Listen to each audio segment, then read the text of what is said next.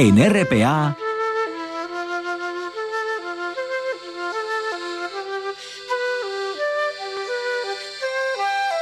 Noche tras noche.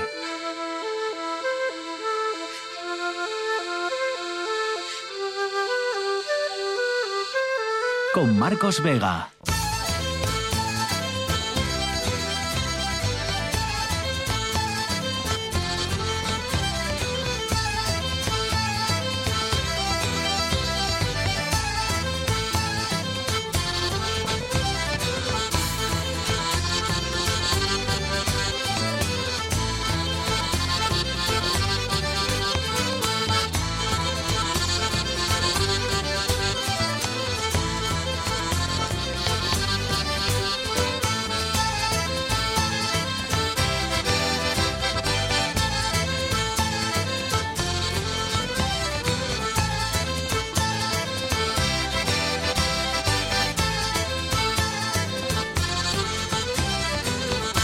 Noches, bienvenidos al espectáculo de la radio. Se han seguido cancelando trenes en Asturias este martes por la falta de maquinistas. Renfe dice que solo es un 5% de los servicios que, lo está, que los está cubriendo con autobuses y taxis y que mañana estará ya mm, la situación normalizada. Adrián Barbón lo ha calificado de inaceptable. Juan Lorenzo está al frente de la parte técnica con Luis Allende en producción. Son las 9 y un minuto. Esto es Asturias y estas las maneras, recuerden, las formas de conectar con nosotros en Facebook, Noche tras Noche Espacio RPA y en Twitter arroba NTNRPA. Al presidente del Principado le llama la atención, dice, que haya tantas personas de permiso de vacaciones o de baja justo en un momento que sabíamos iba a ser difícil por el corte de la Y. Barbón ha dicho que esas cancelaciones de, de, tren, de Renfe, son inaceptables y ha exigido al Ministerio de Transportes una solución. Este martes se han cancelado 24 servicios de cercanías en las líneas entre el Entrego y Oviedo, y Oviedo y San Juan. En total, unos 40 trenes cancelados prácticamente en, en dos días. Los sindicatos acusan a Renfe de falta de previsión y aseguran además que en los últimos años Asturias ha salido especialmente mal parada en el reparto de, de, maquinistas. Dicen que faltan hasta 30 profesionales, así que veremos a ver si mañana efectivamente todo vuelve a la normalidad. Eso ha sucedido el día en el que el Tribunal Superior de Justicia de Navarra ha rebajado en un año de prisión de los 15 años a los 14 la pena de prisión que el Supremo, que el Tribunal Supremo impuso a uno de los cinco integrantes de la manada, los condenados, recuerden, por la violación grupal de los Sanfermines en el año 2016. El tribunal argumenta esa decisión por la conocida como ley del solo sí es sí. La víctima de la violación ha dicho que se siente decepcionada, que otra vez la pone a los pies de los caballos. Esta rebaja que puede ser recurrida ante el Supremo, cuenta con un voto particular, discrepante, de una de las magistradas que ella sí abogaba por rechazar esa solicitud de revisión de condena. Y por último, todo eso sucede el día en el que el expresidente del gobierno, José María Aznar, ha cargado contra el PSOE por negociar con los independentistas catalanes y le ha pedido a los ciudadanos decir de nuevo basta ya, ha dicho, como ocurrió con ETA. El gobierno ha calificado la, actitud de Aznar y las palabras de Aznar de golpistas. Sobre la amnistía también ha dicho Adrián Barbón este martes que no sabe si tiene encaje constitucional y sobre la amnistía también nos vamos a preguntar nosotros esta noche si llegará, si llegará antes de la investidura o llegará después y qué impacto y qué consecuencias tendrá. Por aquí estarán en nuestro Consejo de Actualidad a partir de las nueve y media la doctora en Economía Begoña Cueto, el sociólogo Jacobo Blanco y la exdiputada de la Junta Lucía Montejo. Luis Allende, buenas noches. Buenas noches, Marcos. Cuéntanos qué noticia no le ha interesado a nadie en Asturias este martes. Pues hoy, martes 12 de septiembre, arranca el juicio en Estados Unidos contra Google por efectuar prácticas de monopolio en el mercado de los, buscadores web. El juicio contra Google, que pertenece al grupo Alphabet, ha comenzado y se mantendrá con una duración prevista de 10 semanas bajo acusaciones por parte de las autoridades estadounidenses de que el buscador ha lesionado la competencia por constituir un monopolio en Internet. Según el Departamento de Justicia de Estados Unidos, Google paga actualmente más de 100.000 millones de dólares, unos 9.333 millones de euros, al año para continuar siendo el motor de búsqueda predeterminado en navegadores web y móviles, lo que ha provocado la reacción por parte de los organismos antitrust de la primera potencia del mundo. El abogado del Estado, Kenneth Dintzer, ha declarado que este caso es sobre el futuro de Internet y sobre si el buscador de Google se enfrentará a la posibilidad de competencia real real algún día. Dinsert también eh, ha afirmado que Google se convirtió de forma fáctica en un monopolio sobre 2010, un dominio que conserva hasta hoy tras procesar el 89% del mercado de búsquedas. Asimismo, el letrado ha censurado que Google haya hecho uso de su posición preeminente para efectuar pagos que protejan, su estatus. Por, su parte, Google ha rechazado estas acusaciones, aunque en caso de perder el juicio, es posible que se obligue a separar los negocios de búsqueda de Alphabet como Android o Google Maps. El veredicto se conocerá el año que viene si todo evoluciona según lo previsto. Son cinco los minutos que pasan sobre las nueve. Ya saben que hasta ahora en RPA nos vamos a las nubes.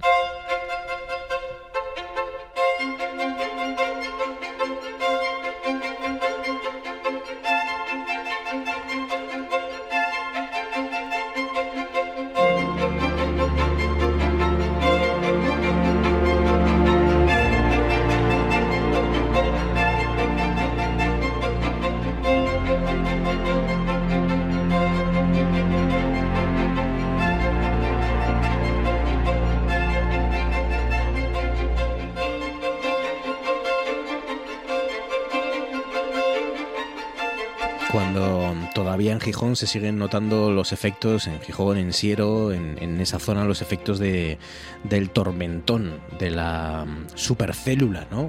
Eh, de, este, de la madrugada del domingo al lunes, que ayer les contamos. Javier Martínez de Urueta, buenas noches. Hola, ¿qué tal? Buenas noches, Marcos. ¿Cómo estás, Javi? ¿Qué tal? ¿Bien? Bien, hoy yo creo que más tranquilo. Hemos podido disfrutar del día y hemos dejado, digamos, esas supercélulas, esas tormentas de, de la pasada noche atrás. Y bueno, como decimos, un día más estable, con menos lluvias, pero bueno, hemos dado un respiro también, las lluvias nos han dado un respiro, las tormentas, Marcos. Es verdad que, que sí, que sobre todo en, en el centro del, del Coto, ¿no? Ah, se, se han vivido los, los principales eh, daños materiales, ¿no? Eh, eh, porque mm. se ha derrumbado parte del techo, entonces, bueno, pues mientras se repara y no todas las actividades que tenían lugar eh, en ese centro pues se van a tener que desviar a otros mm.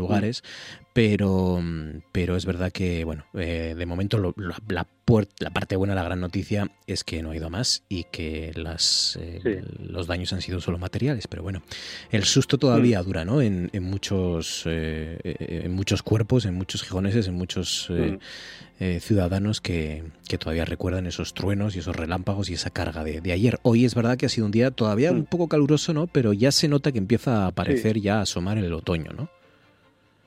Sí, sí, poco a poco digamos que vamos a ir hacia esa tendencia, pero bueno, y sí que, como dices tú, se ha notado el calor. Durante estos días ya lo diremos, pero bueno, subirán un poco más las temperaturas. Hoy en muchos puntos de Asturias, pues esas máximas casi han estado por encima de los 21, 22 grados. La máxima más alta, pues se ha registrado en Gijón, en Vega de Vaso, han superado los 25 grados, 25,6 grados. En Gijón nos hemos quedado justo con 25, o por ejemplo en Ibias, que se han quedado con 24 grados y medio. Las lluvias también es verdad que nos han acompañado sobre todo durante esta pasada noche y primeras horas de, la mañana, sobre todo hacia zonas del, del, oriente, pues por ejemplo en Amieva han caído 15, 15 litros y medio por metro cuadrado, por ejemplo en Llanes, donde más ha llovido, como decimos, durante esta pasada noche y primeras horas de la mañana, 16 litros y medio, Marcos, pero como decimos, hoy la verdad que condiciones más estables y esas tormentas que han dado un paso atrás. Por cierto, eh, desde de la Universidad Popular de, de eh, han avisado hoy de que debido a ese cierre temporal del Centro Municipal Integrado de Pumarín Gijón Sur, por los daños provocados que comentaba antes por las tormentas de estos días, que los cursos de la Universidad Popular que estaban programados para, para, para ese centro que van a sufrir un cambio de, ubicación, porque hoy antes, hoy, hoy mismo, algunos em, de los usuarios pues iban y veían que, estaba cerrado. ¿no? Eh, van a avisar lo antes posible desde la Universidad Popular de dónde se va a llevar a cabo finalmente esos cursos que están trabajando en ello, pero de momento el Centro Municipal Integrado de Pumarín Gijón Sur está, está cerrado y va a permanecer cerrado, así que muy pendientes a, a, a redes sociales de, de la Universidad Popular de Xixón. Eso ha sido hoy y el balance de este martes. ¿Mañana qué nos espera? Mañana miércoles.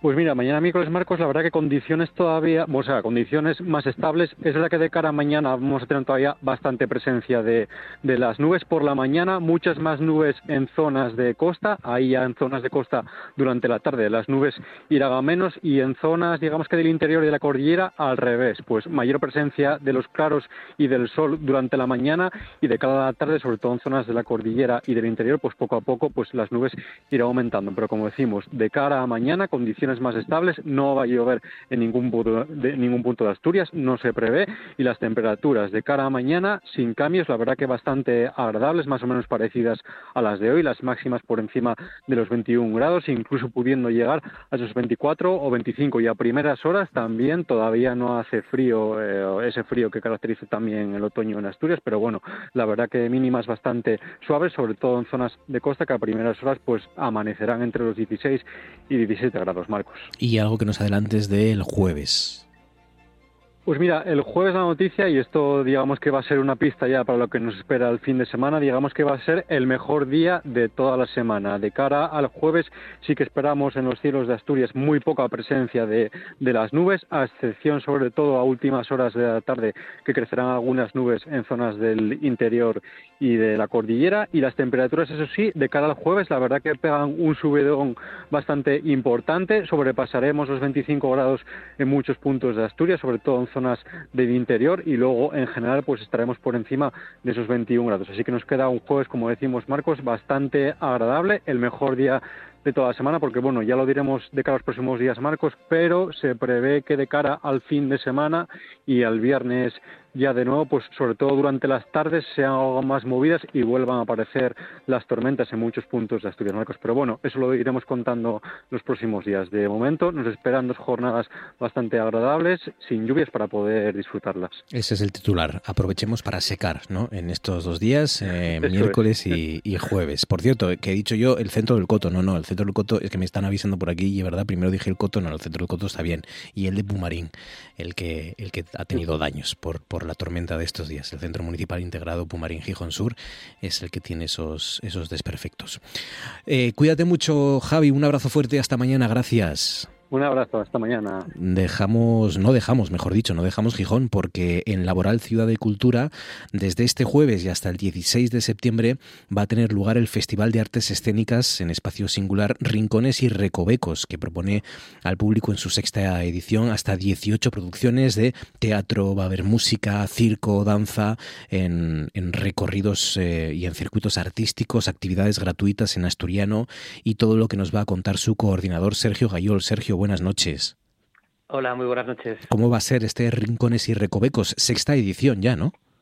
Sí, sexta, ¿quién le iba a decir? Fíjate. Sexta edición, hemos superado una pandemia, hemos eh, arrancado y conseguimos hacerlo incluso en el, en el año de la pandemia y estamos en una sexta edición con un plantel muy interesante, muy diverso, con muchas propuestas, eh, desde la danza, música, que comentabas tú, teatro, eh, espectáculos eh, sensoriales eh, para todas las edades, algunos gratuitos, otros con entradas muy económicas, o sea que eh, y un ambiente de festival, que es lo que llevamos buscando desde la primera edición. Y es que el espectador no suba solo, bueno, que suba lo que quiera, ¿eh? Puede subir a ver un espectáculo, pero lo ideal es que viva la, la esencia del, del festival y que además vamos a tener dos full tracks en el centro de la plaza para la gente que quiera tomar algo, que llamamos el Rincón Goloso. Y, bueno, yo invito a que la gente suba a, vivir la, experiencia del festival. O sea, que la gente se anime eh, y que suba hasta la laboral y que se deje sorprender de alguna manera por el día y por la, y por la noche también, ¿no? Sí, bueno, el, último espectáculo de los dos días es a las nueve de la noche, eh, pensado más para, para adultos, y a las nueve y media el sábado. Eh, pero va a ser la tarde del viernes, porque el jueves hacemos la inauguración que además ya están acabadas, eh, están agotadas las localidades, o sea que ya para ese espectáculo no, no tenemos más, eh, más capacidad y para y luego a partir del viernes por la tarde, a partir de las cinco y media de la tarde hasta las nueve hay un montón de espectáculos y luego el sábado por la mañana y el sábado por la tarde y hasta las nueve y media de la noche. Oye, eh, hay varios estrenos absolutos, como por ejemplo Esencia de Teatro del Cuervo, que es la compañía de la que formas parte, ¿no? Sí, eh, esencia. Mira, es que hemos hecho un proyecto que se llama la Carpa de Francis, ¿Mm? que es una carpa que se puede instalar, es un pequeño teatrito que se puede instalar en cualquier sitio.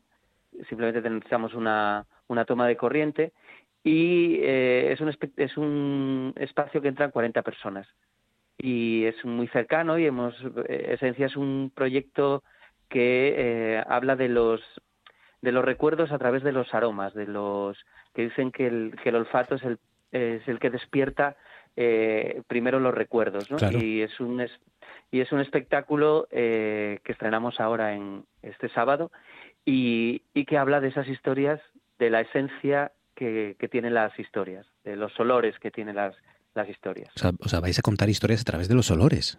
Del olor, sí. Qué bueno. Sí, sí. Además te cuento un secreto, no se lo digas a nadie. Vale. Eh, hemos estado buscando esencias por todos los sitios y hemos encontrado en Estados Unidos, porque aquí no éramos capaces, eh, una, un montón de fragancias, eh, olor, por ejemplo, a pan recién hecho, a tierra mojada, a esos olores que y nos han sorprendido cuando cuando los hemos abierto. Hemos Ojo, no me extraña. No me extraña. Es verdad que, Se, utiliza poco, ¿no? Porque, bueno, incluso para el marketing, por ejemplo, para vender pisos, eh, ya hace años que los, que los estadounidenses vienen, eh, eh, eso, poniendo olor a café recién hecho en los pisos para que se vendan mejor y este tipo de cosas, ¿no? Sí, sí. O sea que es verdad que vamos un poco... ¿sí? además, mira, fíjate que desde que abrimos los botecitos se nos revuelve también a todos un poco los recuerdos y, y incluso el olor al el, el local donde ensayamos ha cambiado, o sea que hay otra sensación y tenemos también de, de olor a café y al final, o sea, es que lo pones y de repente parece que estás haciendo café, ¿no? Es muy... Qué pasada. Muy guay. Esencia de Teatro del Cuervo. ¿Y esto cuándo va a ser, Sergio? ¿Esto de Esencia? Pues mira, Esencia el, el sábado 16, hay cuatro pases, a las 5, a las 6 menos 20, a las 6 y 20 y a las 7. Mm, eh, porque dura, dura 20 minutos, es un espectáculo de corta duración. ¿Y, ¿Y dónde se las entradas? En, Mira, las entradas eh, se pueden, bueno, se pueden coger en, la taquilla de la laboral o en el o en la taquilla también de, del Centro Niemeyer y en el Centro de Información Turística de Asturias en Oviedo. Tenemos Gijón en la laboral, en Oviedo y en Avilés. Y luego en uniticket.hanco.es y en unientradas.es y también por teléfono en el 952 07 6262. Pero todo esto, eh, esta es la que tenéis que anotar, es la página web de eh, www.festivalrinconesyrrecovecos.com. Festival Rincones y Recovecos todo junto.com, ¿no? Y ahí tenéis todo, toda la información, además de todos los espectáculos, de las entradas, os podéis descargar el, el programa de mano, ahí está todo. Qué bueno, porque va a estar también eh, Alicia Álvarez, va a estar nuestro Carlos Alba, va a estar David Varela, Higiénico Papel, Tras la Puerta Títeres, Zigzag Danza, en fin, las, las, compañías, ¿no? Haciendo cosas nuevas y en, lugares nuevos también, ¿no? Que es un poco lo que queréis reivindicar, no solo aquí gente de Asturias, sino también compañías de La Rioja, Galicia, Cantabria, Aragón, Madrid, ¿no? Todos ellos juntos desde el jueves y hasta, y hasta el día 16. La, idea de inicio del festival era hacerlo en espacio no convencional o espacios que las propias compañías pudiesen tener. Y porque lo que se genera en, un espacio que no es el teatro al uso, eh, se vive una experiencia. Parte de eh, la función que van a ver, el espacio provoca algo. ¿no? Por ejemplo, Higiénico Papel viene con un concierto teatralizado de música barroca y lo vamos a hacer en el patio barroco de la laboral, que tiene un enclave muy interesante. Eh, de repente ese concierto toma como más fuerza en un espacio como, como ese, ¿no? Claro.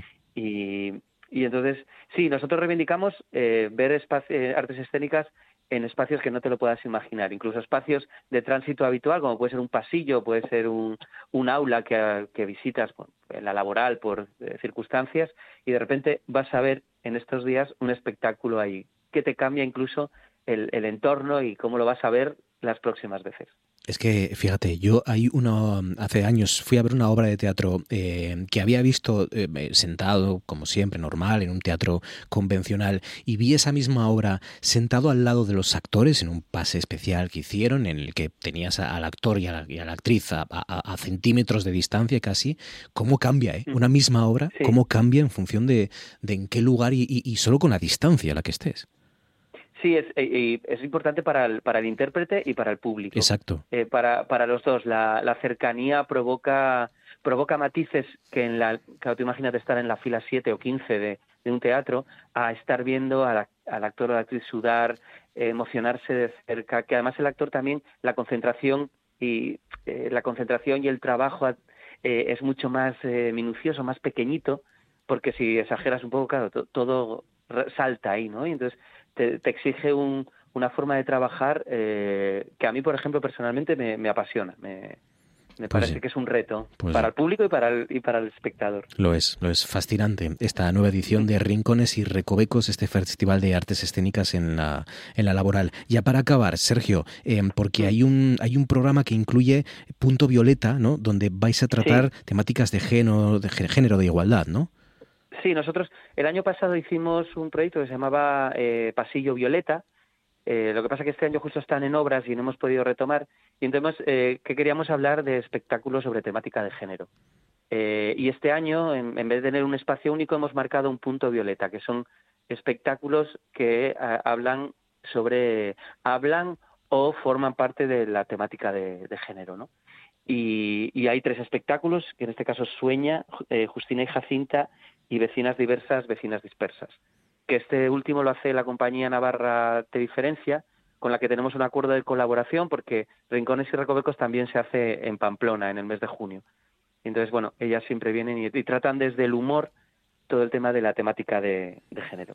Pues ya lo ven, Sergio Gayol es el coordinador de Rincones y Recovecos desde este jueves, la inauguración, hasta el día 16 de este mes de septiembre en Laboral Ciudad de la Cultura. Todo el mundo a la Laboral a disfrutar del gran teatro y del teatro original y en lugares que, nunca han experimentado. Así que mucha mierda y que salga todo bien, Sergio. Y, un recordatorio rápido, rápido, que es, eh, tenemos descuentos del Club Cultura mm. y si las entradas se sacan antes de mañana a las 12 de la noche, o sea, del miércoles, antes de las 12 de la noche tienen descuento. Son precios muy populares, pero bueno, si aprovechas los descuentos, pues eso era para, para decirlo, ¿vale? Claro que sí. Cuídate mucho, Sergio, y a disfrutarlo. Un abrazo fuerte. Gracias igualmente y muchas gracias. Chao.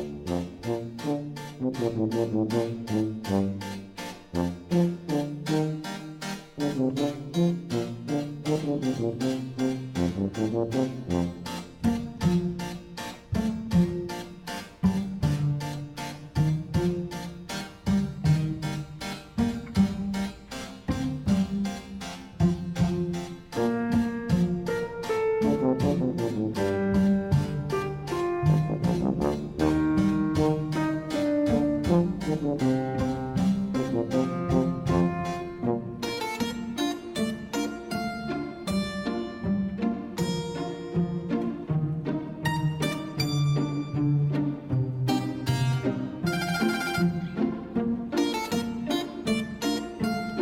Decidido que lo del reggaetón para hablar del siglo XIX, bueno, pues a lo mejor era era demasiado atrevido, ¿no? Quizás, y hemos cambiado la sintonía, pero sigue la esencia de contarles, como solo ella sabe hacer, los rincones y recovecos precisamente de ese siglo, de ese convulso siglo en España, la historia del siglo XIX contada para damis, para principiantes, con la mejor, con Arancha Margolles, que una temporada más está en Noche tras Noche, ha vuelto Arancha Margolles y vuelve a hablarnos en este programa del siglo XIX y de su historia y sus relaciones y sus eh, algaradas. Arancha, buenas noches.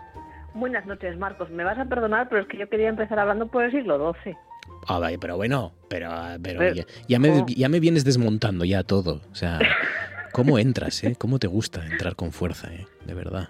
Totalmente. Y, a mí me gusta la sorpresa, el factor sorpresa. Sí, sí, ya lo sé, ya lo pero, sé. Pero tú sabes que al final yo lo enlazo todo. Lo llevas planeando todo el verano. Dime que sí, me voy a cambiarle cuando Marcos esté hablando del 19 y se le llene la boca con el 19. De repente voy a ir para el 12. Es que... Efectivamente. Y aún te digo más. Y no solamente es que lo llevo preparando todo el verano, sino que, que sepas que aunque tú no te hayas enterado, también tú preparé la entrevista con Sergio Gayol de antes, porque me viene estupenda como cebo, porque Sergio Gayol, eh, allá por, no sé, por el Pleistoceno, cuando hicimos Historias y Misterios en la TPA, fue nuestro Alfonso VII, en una recreación que hicimos, y Sergio era Alfonso VII haciendo de papá de la reina Urraca, que era como yo quería empezar esta sección del siglo XIX, pues hablando de siete siglos atrás. Fíjate qué bien me salió, ¿eh? Ah, pues mira, sí, sí, se lo hubiera dicho, ¿no? Eh, que, que, que, se siente al haber hecho de, de, un rey, fíjate. Qué bueno, qué curioso. Si es que al final, si los mejores en noche tras noche, una temporada más, claro que sí. Arancha Margolles la van a poder disfrutar aquí cada martes en la nueva temporada de Noche tras Noche. La van a poder disfrutar, esta es la novedad que, ya les avancé yo en su momento cuando hablé con, con, Inés. Eh, en la radio es mía, ¿no? También vas a estar esta temporada de RPA en la radio es mía y en el comercio también vas a estar. Sí, sí, sí. Y en, y en Nortes, también en el periódico Nortes, donde, donde bueno, de vez en cuando también semanalmente hay, hay un artículo, como siempre, eh, sobre, sobre historia. Yo creía, fíjate que yo creía que con la intervención ya para la radio es mía, yo estaba muy contenta porque yo pensaba que ya tenía el carnet de peregrina de la RPPA completo, ya todo sellado pero me estoy dando cuenta que me falta todo el espectro de los programas deportivos. Ahí, ahí de momento me cuesta entrar. Sí, eh, date tiempo, ¿eh? Date tiempo para sacar algo de historia del Sporting, del Oviedo, crónicas por ahí. Si es que tú eres capaz de cualquier cosa, o sea que no lo descartes, no lo descartes. Pero hoy vuelves al cole y esta semana entonces, ¿dónde quieres empezar? ¿El 19, el 12, donde tú quieras? Llévanos donde tú quieras. Pues es que da igual, Marcos, dónde empecemos, porque ya sabes, la lección principal que teníamos que aprender en la primera temporada de esta sección, yo la voy a seguir repitiendo en, en la segunda, es que el siglo XIX está siempre presente en nuestras vidas. Siempre puede haber algo, sobre todo si estás un poco obsesionado, como yo, con el siglo XIX, que te recuerde al siglo XIX o como la teoría está de los seis grados, ¿no? O seis pasos de, separación, que nos separan, no sé, por ejemplo, de, de Saddam Hussein a cualquiera de nosotros. De, Kevin Bacon era, ¿no? Que todo nos separaba de Kevin Bacon. Sí. Sí.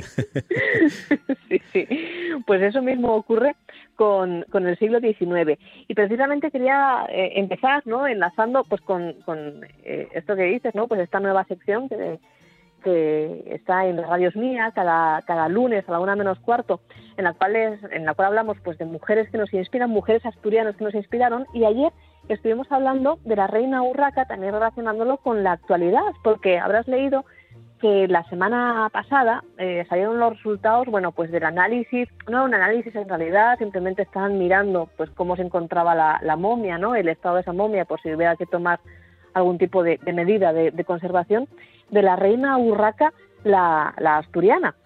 Y bueno, pues salió la noticia de siempre, ¿no? Como siempre que se habla de esta mujer, que siempre eh, pues eh, se dice que si estaba muy gordita, porque la momia estaba muy gordita, y no, no nos dicen mucho, mucho más. Pues fíjate que esa mujer de la cual hablamos ayer en la radio mía y que fue noticia en nuestro siglo XXI, mm, pues, pues el otro día, como quien dice, también fue noticia y fue muy importante y la podemos relacionar y podemos explicar esa relación de forma histórica en el siglo XIX, ya que una de sus primeras, no sé si llamarlo exhumaciones, porque bueno, eh, ella está en un sepulcro en la Catedral de Palencia, que está ahora en, obras, por eso la han sacado, bueno, pues la, primera extracción de esa momia de la que tengamos constancia documental ocurre en el año 1865, reinando Isabelona.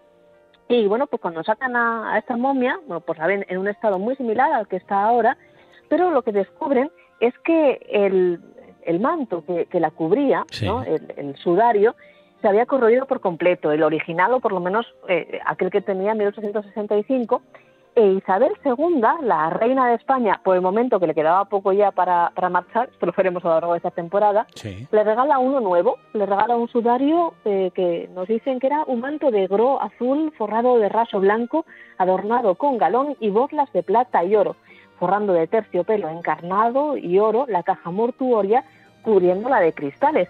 Y esto no es en absoluto baladí, Marcos, porque sabemos, ya lo habrá contado Patri Pérez aquí más de una vez que la reina Isabel II, en otras muchas cosas, pues fue una gran impulsora eh, de, historiar ¿no? a las mujeres que la habían precedido, lo cual tenía evidentemente una estrategia política porque ella sobre todo necesitaba, en aquellos años de guerras carlistas, validarse como una mujer reinante. Y eso hace pues que ella reivindique pues a todas las mujeres que le precedieron, mm. entre ellas pues nuestra Urraca la asturiana. Lo hizo, por tanto, mm, con un interés eh, político y personal, pero al final lo que cuenta es que lo hizo, ¿no? Que reivindicó el papel de las mujeres que reinaron en España y que y que muchas de las cosas que seguramente sabe, sabemos ¿no? hoy de, todas esos, esas mujeres es gracias a, Isabel II, ¿no? Claro, eh, o por lo menos ella dio un poco el impulso, hizo que no se muriera ¿no? En, en, el olvido pues todas esas historias apasionantes. Por ejemplo, en el caso de Urraca tenemos, estamos ante una figura una mujer impresionante que se nos suele presentar como la hija bastarda de un rey, Alfonso VII, la mujer de otro rey, García Ramírez de Navarra, pero que al fin y a la postre pues protagoniza ni más ni menos que un intento de independencia de, Asturias, ¿no? del reino de, Castilla y León, con lo cual, bueno, pues otro otro punto a favor de otro punto a favor de Isabel, que ya sabes que aquí somos muy isabelinos. Y ahora, si te parece, ya sí que vamos al lío, ya nos metemos de pleno en el siglo XIX, que total, para eso es para lo que me pagáis. Porque está, sí está. Eh, doblado además esta temporada, multiplicado por dos. Lo que cobrabas el año pasado por dos te lo hemos eh, multiplicado. Así que vamos a eso, vamos a hablar del XIX, que como ven, está en todos los sitios. Ustedes estarán pensando, pero ¿les va a dar todavía siglo XIX para una segunda mm. temporada? Eh, sí, Sí. Madre mía. Sí, de sobra. Madre mía, que sí nos da. Hombre. Y, y, y, tengo miedo de quedarnos cortos, porque además a partir de ahora vienen bastantes curvas. Lo habíamos dejado en el final de la, de la anterior temporada, en uno de los periodos, yo creo ¿no? que, que más estable, entre comillas, de, de, ese reinado de Isabel II, porque por lo menos fue una década, la década moderada, fueron 10 años, pero es que esto es la, la excepción, ¿no? En, el, en, el, anteriormente, en el siglo XIX para Damis, eh, habíamos mm. dejado efectivamente a una España más o menos tranquila dentro de lo que es el XIX, con el gobierno de los preparados el gobierno los preparados, toda esa gente que decía que ya tenía ese discurso de yo no soy ni, bueno, no decirlo de no soy ni de derecha ni de izquierda, pero vamos, estaban a punto de decirlo en cuanto se generasen esos, esos conceptos, ¿no? Ese gobierno de tecnócratas, ese gobierno que al final, pues tan de tecnócratas no era porque estaba debajo, ¿no? De los designios de aquellos espadones tan importantes en el siglo XIX. Lo de que era una década tranquila, Marcos, yo creo que, que Baldomero Espartero, que como todos sabemos es tu doppelganger histórico, ¿eh?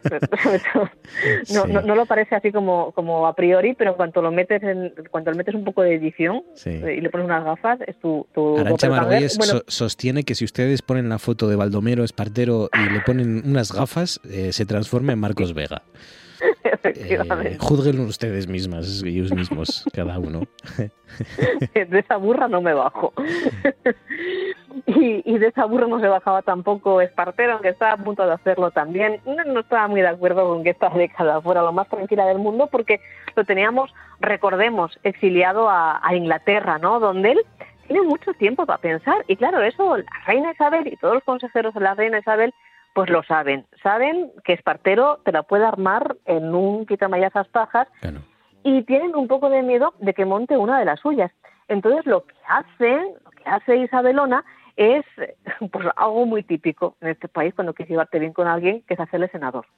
Claro que sí. Lo llevas al Senado, ¿no? Que es eh, bueno, un lugar donde la gente suele molestar bastante poco, digamos, en principio. Claro, ¿no? estás ahí, estás cómodo, estás, confortable como un Starbucks.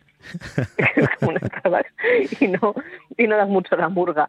Al final, en 1848, Espartero volvió a, España prometiendo, esto es verdad, esto, esto realmente él, él, lo dice, que dice que bueno que vuelva a su Logroño como, como senador, como eh, como embajador que había sido ¿no? en, Gran Bretaña, y, pero que solamente va a hacer una cosa que es repoblar de árboles Logroño. Mm, un spoiler no lo va a hacer, o sea, no se va a dedicar únicamente a eso porque si, si se hubiera dedicado únicamente a plantar árboles espartero, entonces sí que no nos iba a dar la segunda temporada, eh, vamos, nos, nos, iba a sobrar la mitad de la temporada. Todavía está por ser protagonista de, de muchas cosas. Otro espadón de la época, el que gobierna en este momento, Narváez, ya empieza a estar un poco cansado de gobernar. Esto es una cosa que es consustancial a todos nuestros gobernantes. Todos se acaban cansando de gobernar España. Y fíjate lo que le había tocado a Narváez, Marcos. Si es que seguían teniendo líos un montón con los carlistas.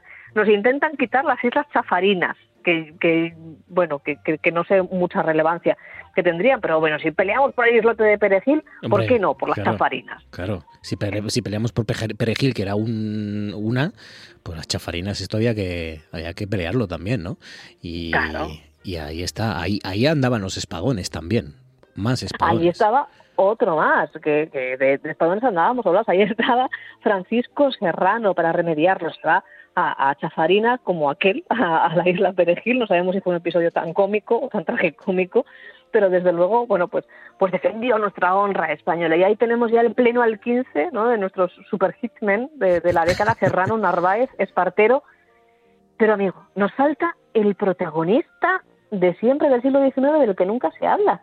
Y yo lo que quiero saber es, el, el pueblo, ¿qué, ¿qué opina el pueblo de todo esto?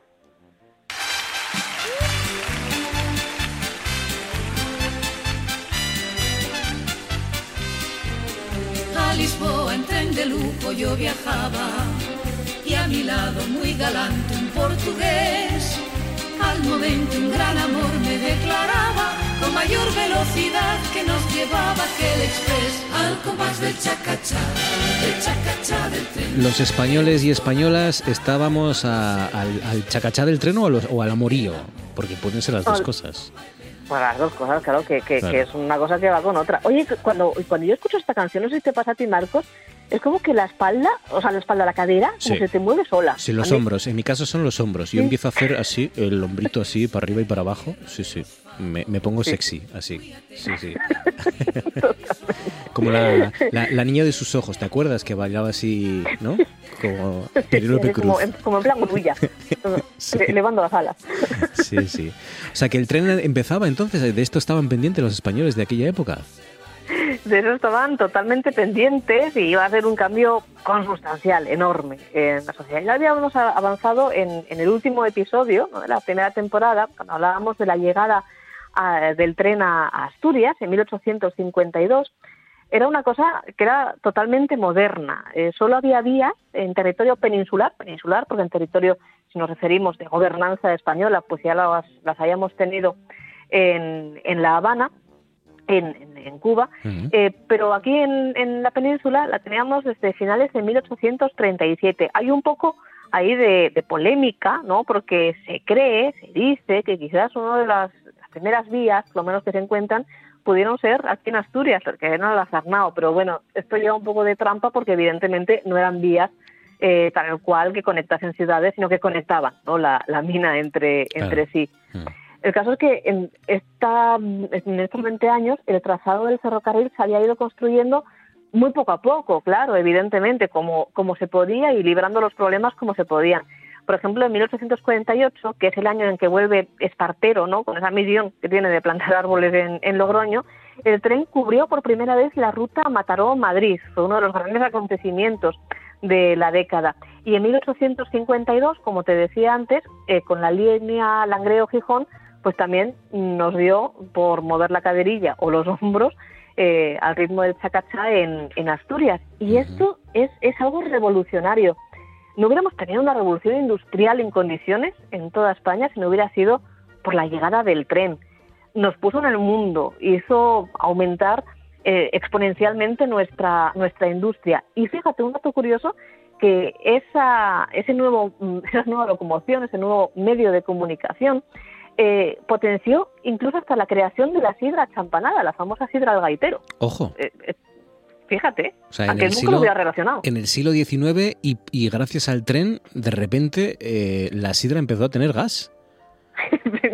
gracias, gracias o Al por culpa de, no, no, no sé yo si decirlo, esto se dependerá de gustos, Sí. pero gracias o por culpa del tren empieza a tener gas porque como ahora era posible conectar pues sitios que hasta entonces eran lejanísimos o nos parecía que estaban lejanísimos, pues claro, como hay un asturiano allá donde, donde quiera que vayas, pues Mm. empezamos a tener la idea de enviar la sidra al mundo para los asturianos que estaban fuera. Y eso implicó, bueno, pues que se desarrollase el gas dentro de la sidra porque el gas lo que ayudaba era a que este líquido elemento, líquido y, tan asturiano, pudiera viajar en tren, pudiera viajar también en barco, a, a ultramar, a cualquier lugar donde hubiera asturianos. El tren trajo todas esas cosas buenas, buenísimas, y todavía lo tenemos ahí, todavía lo tenemos que pelear, ¿no? Con, con uñas y dientes, porque evidentemente es, es un pilar fundamental de nuestro progreso.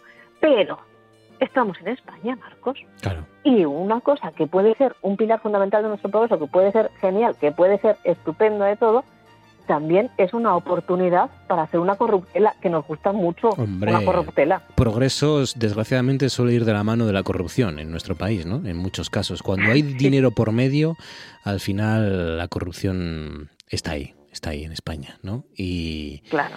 ¿y qué ocurrió entonces? Pues fíjate, el tren nos trajo al ritmo de su chacachá también pues mm, varios momentos de corrupción en los cuales vamos a encontrarnos con personajes que ya habíamos conocido en la primera temporada y que nos van a sorprender o no, porque ya habíamos advertido en esa primera temporada que eran personajes un tanto turbios, un tanto oscuros. Esto ocurre eh, pues prácticamente antes eh, que el- de que el tren pues empezase a desarrollar, porque se hace al calor precisamente del desarrollo de esa, de esa red viaria. En 1845, es decir, a principios, a principios de la década moderada, que ya eh, en las próximas semanas vamos a dejar atrás, ocurre que la reina madre, María Cristina de Borbón, que hacía tiempo que no hablábamos de ella, pero mm, teníamos, de- de- evidentemente, ella, ella seguía ahí, distanciada de su hija, que no se llevaba muy bien con ella, a sus negocios, a sus cosillas. Y esta mujer, con su esposo, que recordaréis que había tenido un, un matrimonio morganático con, con Fernando Muñoz, Sí. bueno, pues el matrimonio constru- eh, constituyó junto al marqués de Salamanca y un señor que me encanta su nombre, Marcos, porque es que no, no me digas si, si este nombre no es como del TVO, el tercero en cuestión, el tercero de los socios, Nazario Carriquiri. Carriquiri. Nazario Carriquiri, parece Anda. como un nombre de mentira, ¿eh? Sí, sí, sí. eh, parece. O, o es japonés o es de mentira, ¿no? Nazario Carriquiri, ¿no? Es- suena a Harakiri. eh, Nazario. Nazario Carriquiri. Vaya, vaya infancia que tuvo este pobre hombre. Claro, Ya ves, por, por- por eso igual salió como salió, claro. porque era un hombre que tampoco es que fuera muy, muy honesto, muy honrado. Todas estas personas, entre otras, construyen la Sociedad del Ferrocarril madrileña, una con un capital diferente de, de acciones, pero constituyen la Sociedad del Ferrocarril. Hombre, ya viene siendo un poco feo que la que es la madre de la reina eh, pues constituya una sociedad que lo que aspira es a ser la beneficiaria de todos los contratos Claro. del nuevo medio de locomoción que se está construyendo en España y que va a cambiar la historia del país.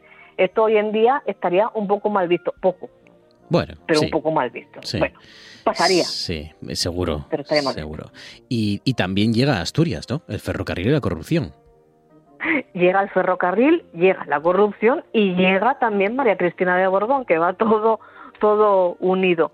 En 1846, eh, es decir, un par de años antes de esa línea Mataró-Madrid, eh, a esta compañía, a la Sociedad del Ferrocarril Madrileña, el Congreso le adjudica 2,3 millones de pesetas en subvenciones. Y esto es muy polémico ya en aquella época, porque por aquel entonces el máximo legal mm, para, para subvencionar una empresa era de un millón y sin embargo aquí pues se duplica o incluso eh, se, hace, se hace más grande. Evidentemente la familiaridad de María Cristina con la reina pues tampoco va a sentar excesivamente bien porque además ya nos empezábamos a oler que esta mujer andaba en muchos negocios turbios. Cinco años después de esta fecha, la accionista, a par de que reina madre, viene a inaugurar el ferrocarril en Asturias. Isabel II, por lo que fuera, debía andar liada y en 1852 quien se viene es María Cristina. Claro, polémica sobre polémica. ¿Cómo, en, en función de qué actúa esta mujer? ¿En función de reina madre, de representante de la familia real o en, o- o en calidad de beneficiaria ¿no? de todos esos de todos esos millones. Y no solamente estamos hablando del ferrocarril, Marcos, porque María Cristina y Fernando, su, su bigotudo esposo, estaban detrás de todas las grandes obras públicas que se construyen en esta época. Estaban, por ejemplo, también detrás poniendo dinero o cogiéndolo del puerto valenciano, de la canalización del Manzanares, etcétera, etcétera. Madre Y esto ya empieza a oler un poco y empieza a cabrear al personal y a cabrear al pueblo. El pueblo ve con esperanza como un modelo de progreso ese ferrocarril, pero a la par también se cabrea. Porque claro, decía el pueblo, ¿no estará acaso? Ojo, No, así, a ver, ¿eh? por decir una locura, ¿no habrá un Borbón o una Borbona intentando lucrarse con nuestro país? ojo, ¿eh? Se decía, que igual que estamos muy locos, ¿eh? El pueblo empezaba ya a sospechar siglo XIX de que quizás un Borbón, uno, eh, estuviera aprovechándose ¿no? de las obras públicas para sacar réditos. Eh, nah, eh, difícil, difícil. No, una. La semana que viene entonces nos, nos, nos das la solución, a lo mejor, ¿no? De si esto era así o no. ¿No? La semana que viene igual se cabrean un poco más, pero bueno, da igual, pues nosotros vamos a seguir ahí, como siempre. Claro que sí. La semana que viene veremos a ver si qué, qué, contestó el pueblo, qué se contestó el pueblo español a sí mismo ante esta pregunta, ¿no? Que dejamos en el aire. Arancha Margolles, cuídate amiga, bienvenida a una temporada más. Gracias como siempre, compañera. Un abrazo. Gracias, a Gracias.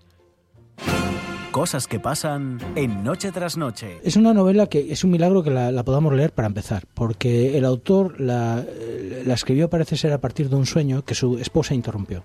De hecho, la pregunta fue ¿por qué, por qué me has despertado? Y, y, efectivamente fue, debió ser un sueño tan poderoso que efectivamente se puso a escribir y la escribió en tres días. No me digas. Para luego quemarla por completo tras un comentario o una crítica de su mujer después se puso, se volvió a poner y la volvió a escribir en no menos de, en no más de seis días, entre cinco o seis días. Volvió a escribirla por segunda vez. O sea, que ha llegado a nosotros casi casi de milagro.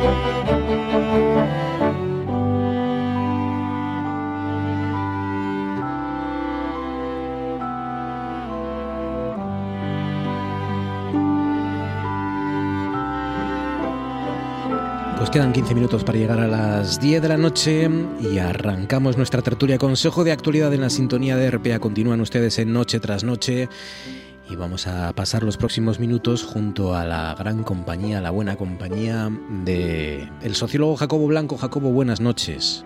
Muy buenas noches, ¿cómo estamos? ¿Cómo estás, Jacobo? ¿Qué tal? ¿Bien? Bien, bien, ya eh, normalizando ya con tertulias en la radio, con reuniones, como ya, ya el verano quedó muy atrás. Sí, ¿eh? sí, el verano ya, el, digamos, sí, el verano en cuanto a, al ocio y a las vacaciones y demás, ¿no? Porque todavía quedan algún día por ahí. Sí, el tiempo, el verano evidentemente eh, sigue hasta hasta el equinoccio, ¿no? Hasta hasta hasta el día 21 o 22 o por ahí de este mes, pero bueno, yo creo que incluso el tiempo eh, ha cambiado. Después de un verano cálido y seco, estamos teniendo me pareció que era cálido y seco por lo menos, estamos teniendo unos días ya más eh, temperaturas más suaves eh, y, y y, sobre todo muy húmedos, ¿eh? que está lloviendo lo que no llovió en todo el año, está lloviendo en estos días. Sí, sí, eh, ya lo comentábamos, ¿no? Lo que cayó en algunas zonas de Asturias en la madrugada del domingo al lunes es casi lo equivalente a, todo el mes de septiembre, ¿no? A lo que suele caer en todo el mes de septiembre.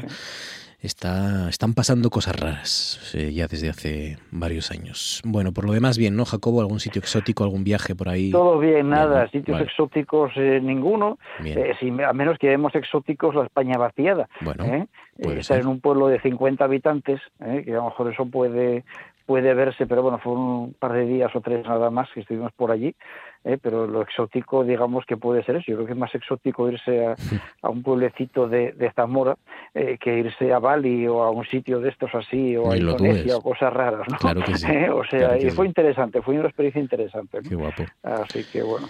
Begoña Cueto, buenas noches. Buenas noches, Marco. ¿Qué tal, Begoña? ¿Cómo estás? ¿Bien? Bien, bien.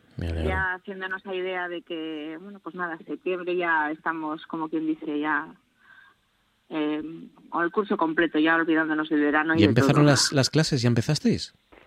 Ya empezamos las clases ayer y ya dio comienzo al, al curso universitario. Bien. ¿Cómo, cómo han empezado, cómo han vuelto los alumnos? ¿Con ganas, con ansias de aprender y de escuchar? No, eh, reconozco que me estrenaré el viernes.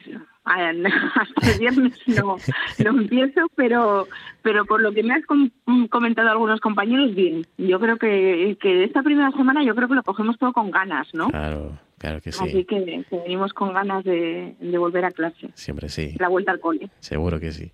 Lucía Montejo, buenas noches. Muy buenas noches, Marcos. ¿Cómo estás, Lucía? ¿Qué tal?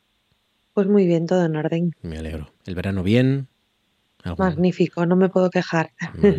Todo en orden, muy bien, descansadita. la vuelta bien, con ganas, los alumnos también, con ímpetu. Lo mismo, también con la primera semana de clases y bueno, arrancando el curso. Claro, que os, que os dicen, mándeme deberes, profesora, ¿no? Lo que sea, tengo con esos ojos, ¿no? ávidos de, información, ¿verdad? Y de, y de tareas. Qué bonito, qué bonito. Que pronto se pasa, pero qué bonito al final, es verdad, esos primeros días de, de clases. Venga, contadme qué cosas os han llamado la atención. Jacobo, empezamos por ti. ¿Cuál es tu asunto que sugieres que propones? Bueno, a mí lo que me llama la atención es, eh, digamos, el, problema o la falta de, el problema de las comunicaciones en Asturias en estos días. Eh, como consecuencia de dos cosas que a su vez me llaman la atención también. Por una parte está la, la, acumulación de obras, eh, estas eternas de la autopista de los tres kilómetros de los tres kilómetros de, digamos, en el, enlace de Lugones que no acaban de terminar nunca, eh, que se unen con las que está haciendo el ayuntamiento a la entrada de Oviedo y las que está haciendo también el, el ADIF en el túnel de, el ministerio, no sé qué no hace, en el túnel de Nicolás Soria, ¿no? De tal forma que un viaje de Oviedo a Gijón puede convertirse en una aventura, ¿no? que estamos eh, con obras, eh, son como 20 kilómetros o 15 kilómetros casi seguidos con obras, ¿no? Y yo creo que, hombre, y además se unen a las de la S2 y otras, yo creo que estas cosas quizá deberían coordinarse un poco más entre administraciones, ¿no? Y además, sobre todo cuando acabamos de salir del verano, ¿no? Y por otra parte me llama la atención que una cuestión que, eh, que, dicen que Renfe no puede operar todos sus servicios. O si, añadimos al problema de comunicaciones por carretera, que es el sistema mayoritariamente utilizado, el modo de transporte utilizado mayoritariamente por los asturianos, cuando se habla del servicio de transportes por, por ferrocarril, resulta que tampoco que tampoco funciona correctamente y ha habido eh, hoy ha habido algunas eh, expediciones algunos trenes que no salieron no y bueno, ¿por qué no salen? Dicen que es que faltan maquinistas, ¿no? Entonces me llama mucho la atención, yo no sé qué está pasando, y quizá Begoña nos puede dar alguna pista al respecto, eh, qué es lo que está pasando, que faltan muchos profesionales cualificados, que además se nos habla de que faltan médicos, eh, que faltan eh, maquinistas, que faltan no sé qué. En el sector de la construcción también parece que falta gente, ¿no? y sin embargo tenemos un desempleo bastante nutrido, ¿no? ¿qué, ¿qué, es lo que está pasando? ¿Qué es lo que pasa en nuestro mercado laboral? ¿Qué desajustes tan grandes hay que que, nos faltan profesionales que llegan a poner en riesgo incluso los sistemas de transportes, en el caso de Asturias por lo menos, o algunas otras actividades, y sin embargo tenemos muchísima gente en el desempleo. Hay un desajuste tan grande entre la oferta y la demanda, o hay, hay, hay posiblemente fallos de previsión por parte de Renfe en este caso, de otras compañías, de empresas constructoras o promotoras, etcétera, etcétera, o informáticos, no sé lo que pueda ser. Eh, es una cosa que me llama muchísimo la atención y que, bueno, a lo mejor eh, debería estudiarse con cierto detenimiento y ponerle remedio de alguna manera, ¿no?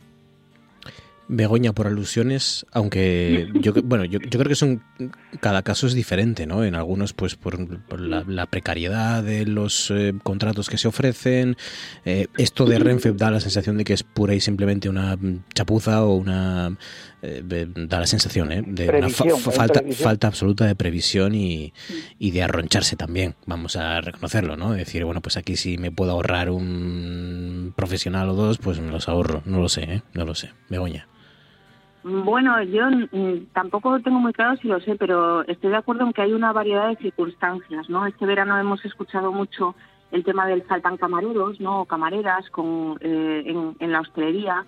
Em, entonces, yo creo que hay un cúmulo de circunstancias desde hace ya, eh, bueno, pues quizá un par de años en Estados Unidos se habla de ese gran fenómeno que es la gran dimisión, ¿no? de personas que dejan su trabajo o por bueno pues porque las condiciones laborales no solo el salario pero el salario desde luego importa pero también las condiciones laborales pues eh, no convencen no y quizá estamos ante eh, tiempos nuevos donde donde el trabajo no se convierte en el centro de la vida eh, por ejemplo pero hay un yo creo que hay un cúmulo de circunstancias y desde luego que, que Renfe diga que de un día para otro no tienen maquinistas y que tiene que cancelar 40 viajes de trenes es un poco, eh, cuanto menos sorprendente, eh, ¿no?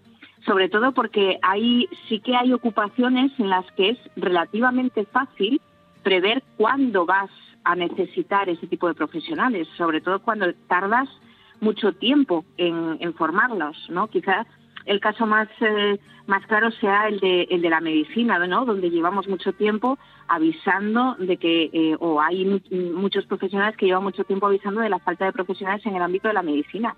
Y claro, formar eh, una persona para ejercer la medicina son seis años de carrera, más el MIR, más la formación, ¿no? No es una cuestión de, de para mañana, ¿no? Lo mismo pasa con las profesiones un poco vinculadas a la informática o lo que llamamos STEM, ¿no? Eh, ciencia, tecnología y, este tipo de cuestiones. Entonces, estamos en un momento muy curioso donde empiezan a salir del mercado de trabajo generaciones muy numerosas mm. eh, y las cortes más jóvenes son, son no son tan numerosas, son mm, bastante más pequeñas, ¿no?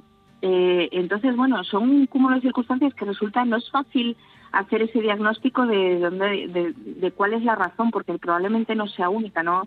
Jacobo, siento no tener la respuesta, pero yo creo que hay múltiples circunstancias y hay una parte de, falta de previsión, ¿no? Por parte de, un día para otro no, yo, yo Begoña, evidentemente, no, no, te decía que me dieses una respuesta eh, concreta, ¿no? Pero yo creo que es un tema que está, está ahí y yo fíjate que no hablo, no hablo de los camareros, porque el tema de los camareros yo creo que va por otra parte completamente diferente, ¿eh?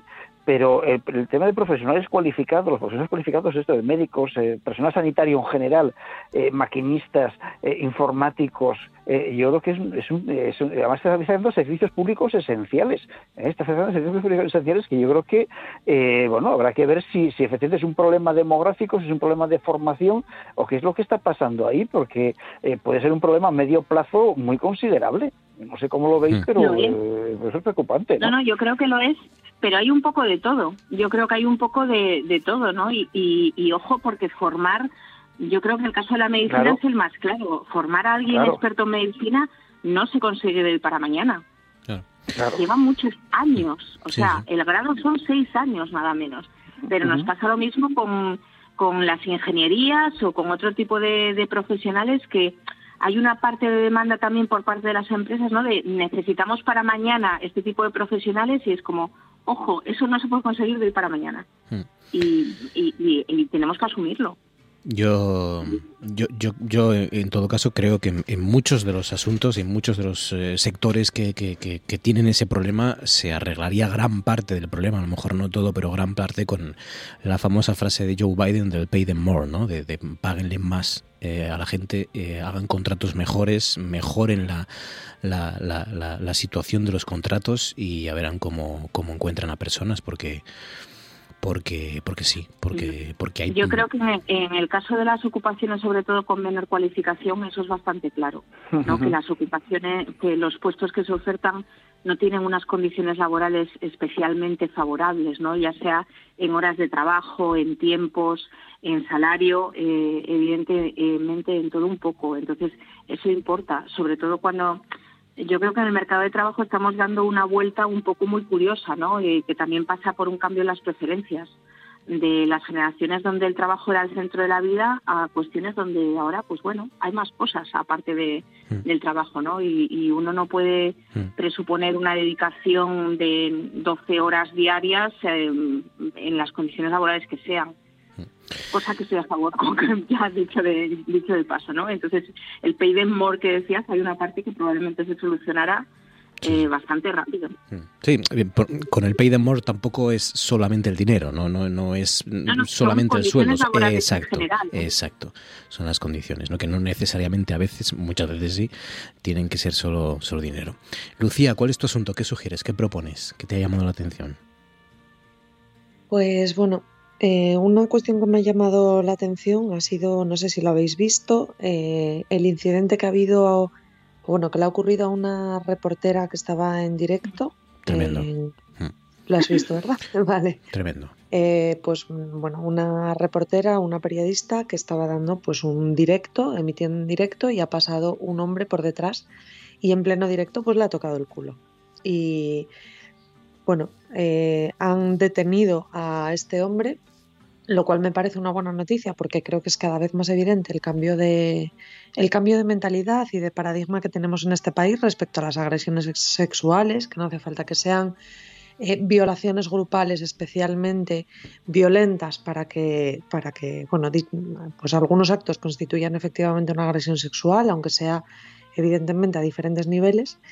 Y me ha llamado mucho la atención eh, pues la reacción de la periodista, ¿no? Porque este hombre pasa a su lado, se ve claramente dentro de, o sea, en cámara, al hombre que se para a su lado, estira el brazo y le toca el culo, y ella se ve que ¿no? está como un poco así descolocada, pero ella sigue dando la noticia con, pues, con toda la profesionalidad del mundo y, y es, bueno, ¿no? Yo pues he pensado que cuántas veces, pues muchas mujeres hemos pasado por eso, ¿no? Eh, que te ves en una situación en la que te quedas perpleja y que simplemente, pues, continúas con lo que estabas haciendo porque sabes que además reaccionar te puede traer consecuencias muy negativas, ¿no? Y bueno, pues lo comentaba en casa que es una situación por la que yo no sé si el 100% de las mujeres, pero muy cerquita del 100% de las mujeres hemos pasado alguna vez por ella, ¿no? Entonces, pues bueno, me, parece una buena noticia que, ante situaciones de, de, este estilo, pues haya una contestación social clara y además también policial, porque a este señor, pues efectivamente fueron y se lo han llevado esposado. Así que, bueno, para mí es, digamos, no lo quiero calificar de anécdota, ¿no? Pero bueno, sí un hecho llamativo que me parece que dice bastante de, mm. pues, del cambio de mentalidad que tenemos para mejor en este país. Y luego también me, ha parecido interesante, Lucía, no sé si estarás conmigo, eh, comprobar, como tú dices, la reacción de la, de la compañera, de la, de la, reportera, de la periodista, porque mm, eh, eh, sirve también para explicar cómo muchas veces se se, eh, se acusa o se sospecha o se cuestiona ¿no? Eh, la reacción de la víctima ha ocurrido con el caso de Jenny Hermoso, por ejemplo, sin ir más lejos. Eh, y, se hace, repito, en función de una, de una reacción que muchas veces está, la persona está en estado de shock, porque no, no sabe muy bien qué acaba de pasar o no, o no, no le da tiempo ¿no? para eh, eh, más o menos calibrar la dimensión de lo que acaba de pasar. ¿no? Y, digo porque la, reacción en, un momento dado, por ejemplo, es pedir perdón. Es que esta reportera, esta compañera, llega a pedir perdón a, a su jefe o a, su, a, la, persona o el compañero presentador que, en ese momento le está dando paso. Eh, quiero decir, porque, porque, porque ella no, yo creo que no es eh, consciente en ese momento ¿no? de lo que ha pasado y lo que quiere es acabar su información eh, de manera muy profesional y, que, y, dar prioridad a lo que en ese momento uno considera que es lo importante, que es la noticia ¿no? que estaba cubriendo. y, ha sido muy interesante comprobar cómo ella, repito, llega incluso a pedir perdón. la víctima o sea, digo para, que veamos, porque se ha visto en, televisión, se ha visto en tiempo real, cuál puede ser la reacción, lógicamente, de una mujer a la que acaban de agredir, a la que acaban de tocar el culo. Y, bueno, pues, pues en ese momento uno no sabe muy bien cómo reaccionar, ¿no? Porque, eh, entre otras cosas, nos han enseñado o os han enseñado durante mucho tiempo a nosotros que podemos hacerlo sin que ocurra nada y, de hecho el tipo, el tipejo, se queda al lado de pie como si no hubiera pasado nada y a vosotras a que eso es normal y tenéis que aguantarlo. Claro, es que el problema es que ha, ha sido normal y sigue siéndolo. Hmm. Lo que hay es un cambio, digamos, de, digamos, de actitud pública hacia esto y eso es positivo. Em, pero esto va a tardar va a tardar en, bajar a la realidad social y rutinaria de las mujeres en el día a día, ¿no? Por eso me, parece tan importante que pase y que, haya una reacción y que, se vea pues que algo en directo que todos estamos viendo y que es incontestable, ¿no? Y además la reacción de los dos. Creo que hay un poco de las dos cosas. Hay una parte de lo que tú dices, ¿no? De, de, querer eh, seguir dando la noticia y demás, pero otra parte también, como comentabas, de no saber reaccionar.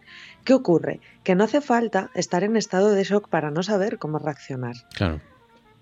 Eh, a mí me han tocado el culo en bares fines de semana por la noche muchas veces y es que la lección que yo aprendí con el paso de los años es que cuando tú te giras y pides explicaciones, además de llevarte la agresión sexual, igual, igual marchas con un puñetazo en la cara. Hmm. Y esa lección yo la he hablado con muchas amigas con muchas, con muchas mujeres desde muy joven, desde adolescente. Esa es una realidad con la que hemos crecido muchas mujeres, que cuando salíamos un fin de semana con nuestras amigas, con nuestros amigos y nos veíamos en una situación así, además te tenías que callar y lo que hacías era decírselo a tus amigas e irte a la otra punta del bar o a otro bar, porque sabías que si encima te revolvías, muy probablemente lo que te iban a ofrecer era un guantazo. Y eso no es una... Yo siempre digo una cosa, ¿no? Por mera cuestión estadística, es imposible que esto sea excepción.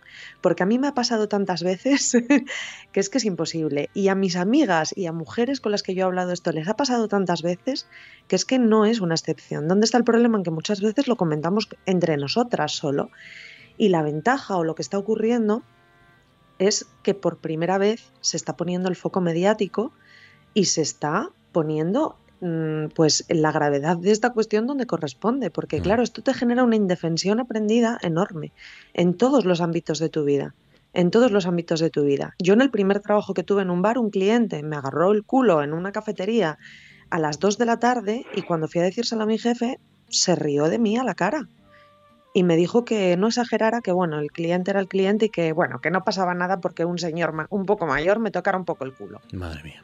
Y eso no es una excepción, porque me ha pasado en varios sitios trabajando. Un jefe me tocó el culo en medio de la cocina eh, y me tuve que quedar con ello. Eh, y lo que pasó fue que porque me revolví a mí no me renovaron el contrato en ese sitio. Entonces yo puedo contar de estas muchas y yo no soy una excepción. Mi caso no es una excepción. Yo no, no tengo una vida rara, ni me he movido en ambientes raros. Entonces, pues me parece muy bien que, cualquiera que, haya, un cambio cualquiera digamos, de discurso público. cualquiera que le haya preguntado a sus amigas eh, lo sabe, ¿no? Y, y vosotras las primeras, claro. Begoña, ¿cuál es tu asunto? ¿Qué sugieres? ¿Qué propones? Eh, bueno, pues yo cambio un poco el tercio eh, y hoy casi voy a hacer un poco de promoción de, de algunas de las cosas que hacemos en la universidad, porque esta semana eh, se están llevando a cabo las primeras sesiones de lo que llamamos el laborio, uy, perdón, laboratorio de, de, prototipos, ¿no? de experimentación que llevamos a cabo en la universidad, el, nuestro Talentuo Lab. Entonces, en el campus de, del Milán, en ese laboratorio que tenemos, se han seleccionado, hemos seleccionado eh, en torno, bueno, 10 proyectos que a lo largo de las próximas semanas, hasta finales de, octubre, van a estar trabajando con diferentes colaboradores, ¿no? Hay 10 personas que han promovido mm, diferentes ideas y además tenemos una página web, ¿no? unioviedo.es barra EITL, eh, si uno pone laboratorio de experimentación Uniobi también le va a salir en Google rápidamente. Eh, y ahí veréis las 10 ideas que, han presentado estos, estas personas promotoras que van a tener colaboradores de su lado que durante los próximos dos meses van a ayudarles a desarrollar el proyecto, a ver cómo eso pues va tomando forma, se va materializando. Y eh, a finales de octubre, mediados finales de octubre, se seleccionarán aquellas tres ideas que pensamos que tienen una mayor proyección o un mayor potencial eh, para, bueno, pues les daremos 10.000 euros como máximo a cada una de esas tres ideas para que se puedan convertir en una startup, ¿no? Si, todo sale bien.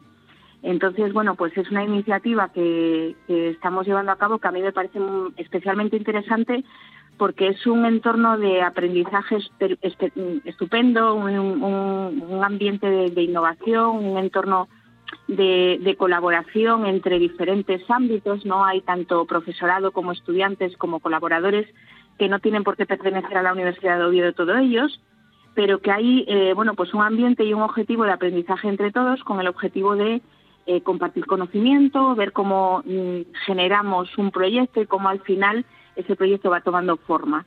¿no? Eh, entonces, realmente es la segunda edición que lo hacemos, lo hicimos por primera vez el año pasado eh, que salieron varias cinco o seis ideas eh, muy interesantes, ¿no? Y, se generó en, en esa sala del campus del Milán pues un, un, ambiente de cooperación tremendamente interesante en el ámbito universitario, ¿no? Para no pues hacer esa función que también nos corresponde como universidad, que es la transferencia de conocimiento a la sociedad. Entonces hoy sí, ya que me permites, pues hago un poco de promoción. A ver, si lo he entendido bien. O sea que yo, por ejemplo, soy un alumno de, ingeniería de la Universidad de Oviedo o de, o de filología también, ¿no? Eh, no solo de lo que, sea. Hay ideas de, muchos ámbitos, no solo del ámbito de las ciencias, que normalmente tendemos a asociar la, innovación ¿no? con el ámbito de la ingeniería o de las eh, ciencias más duras. Hay eh, proyectos un, poco de, de todo tipo. Y yo tengo una idea pues eso, que creo que, que, puede cambiar el mundo, o bueno, al menos puede cambiar mi barrio, ¿no? O mi casa. Pues y, y, entonces eh, acudo aquí, acudo al laboratorio de, de, la Universidad de Oviedo. laboratorio de experimentación. Y lo que, hacéis, lo que hacéis vosotros es hablar con gente que sabe de ese ámbito, de esa materia, para que me aconsejen. Exactamente. Tenemos, aparte de los colaboradores de cada proyecto, pues contamos con mentores, eh, la mayor parte de ellos profesorado de, la Universidad de Oviedo, pero también gente externa que apoya en, en cada uno de los ámbitos que, que puedan necesitar de, de apoyo, ¿no? Pues pueden ser de ex- de expertos en el ámbito concreto de la ingeniería o de las o de la, mm, del ámbito de humanidades, eh, pero también en el ámbito económico, pues para hacer un plan de negocio, para ver eh, pues cómo se puede promocionar la idea. Un poco vamos dando mentorías en, en aquellos ámbitos que son de interés para, eh, para cada uno de los proyectos. Entonces, en la página web están los 10 proyectos que se han seleccionado, que son un poco, eh, son muy diversos, ¿no? Hay desde el ámbito de la medicina, hay un, bueno, pues hay quien propone un sistema de, para monitorizar en el domicilio a las personas mayores para evaluar los factores que influyen en, en el desarrollo de la soledad, ¿no? O problema para desarrollar problemas de soledad o eh, para des- desarrollar un dispositivo que pueda ayudar a facilitar la, la- la inmovilización de- del brazo en niños, por ejemplo, para poner una vía, cuestiones similares. Eh, también hay cuestiones vinculadas con simuladores para, para visualizar funciones fisiológicas, eh, soportes para el crecimiento de tejidos humanos o, también ya más cuestiones vinculadas a las humanidades para, por ejemplo, eh, para hay quien propone elaborar una base de datos para eh, aunar la documentación alto medieval asturiana y ponerla a disposición de toda la ciudadanía. Eh, hay otra chica que propone un sistema de, de asistencia respiratoria para personas con discapacidad que, que suministre aire en, en el caso de tratamiento en coches, que esta chica ya estuvo en un, en un concurso en Madrid, en el Falling Walls Lab de Madrid. Entonces hay un poco, eh, creo que me he olvidado alguna, pero vamos, en la página web tenéis toda la información Qué bueno. y, y como veis hay un poco de todo, Sí, ¿no? sí. De todos los ámbitos eh, y, y realmente al final un poco el año pasado la conclusión que sacamos, ¿no? Es que dado todos los ámbitos de conocimiento que hay en la universidad, que hay de todo tipo, pues al final eh, el conocimiento que tienen otras áreas siempre siempre generan aprendizaje. Claro, claro. Ese entorno colaborativo es, eh, es estupendo. Un Eh, espacio para, para los inventores de toda la vida, ¿no? De alguna manera. Totalmente. Eh, estoy viendo aquí, eh, claro, estoy viendo aquí desde, pero estos deben de ser los del año pasado, de 2022. Este dispositivo para recoger la caca de los de las mascotas, Sí, el Happy Poo fue el del de año Happy Poo, pasado. es del año pasado, claro. Eh, desde eso hasta un localizador de ciclistas para la seguridad vial preventiva, eh, el centro sociocultural auto- autogestionado La Armería, ¿no? El arte de fabricar armas Esos culturales. fueron los, exactamente, esos fueron los que sa- salieron el año pasado, algunos de los cuales se estuvieron ayer en una de las sesiones, en la primera sesión, ¿no? Eh, bueno, pues contando la experiencia del año pasado, qué les había parecido, cómo había sido su, bueno, su experiencia de aprendizaje. Qué bueno. Laboratorio de experimentación de la Universidad de Oviedo, ¿no? Pues acudan, Exactamente. acuda. Si usted tiene una buena idea del ámbito que sea, ya lo ven, eh, pues acuda al, al espacio de, de experimentación de la Universidad de Oviedo, porque ahí le van a, le van a ayudar. Laboratorio de experimentación Uniobi. Muy bien, pues el Talentuo Lab, nuestro Talentuo. Talentuo, es verdad. Es Talent eh, UO, ¿no? En mayúsculas UO. Lo vinculamos al talento universitario, al talento que hay en la Universidad de Oviedo. Ujú. Y dices que también puede entrar gente que no sea de la Universidad de Oviedo o solo para alumnos. Sí, sí, en la convocatoria que hicimos no es necesariamente para, para gente que esté dentro de la comunidad universitaria, sino que también es, es un ámbito abierto, ¿no? Con, con ese objetivo de, de cooperación y, y de aprendizaje. Eh, entonces, bueno, no es solo para los promotores, sino que también puede haber gente que no tenga una idea, pero crea que tenga una, que tiene una experiencia que puede ser valiosa para alguno de los proyectos. Qué y guapo. entonces ahí, pues bueno, también pueden apoyar. Pues sí, pues sí. Pues muy buena iniciativa, claro que sí, qué cantidad de, de grandes ideas. Vamos a, vamos a ver si entrevistamos a alguno de los de este año, ¿eh, Begoña? Luego ya, ya- Estupendo. ya hablaremos tú y yo un día de estos. Eh, A tu disposición. Genial. Encantados de colaborar. De momento 12 sobre las 10, casi 13 ya. Nos centramos los minutos que quedan a esta tertulia, a este consejo de actualidad, en la amnistía y en las novedades que hay sobre ella en las últimas horas.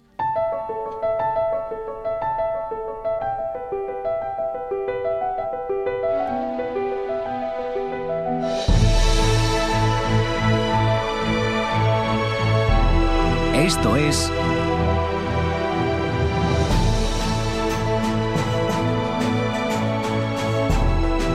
noche tras noche.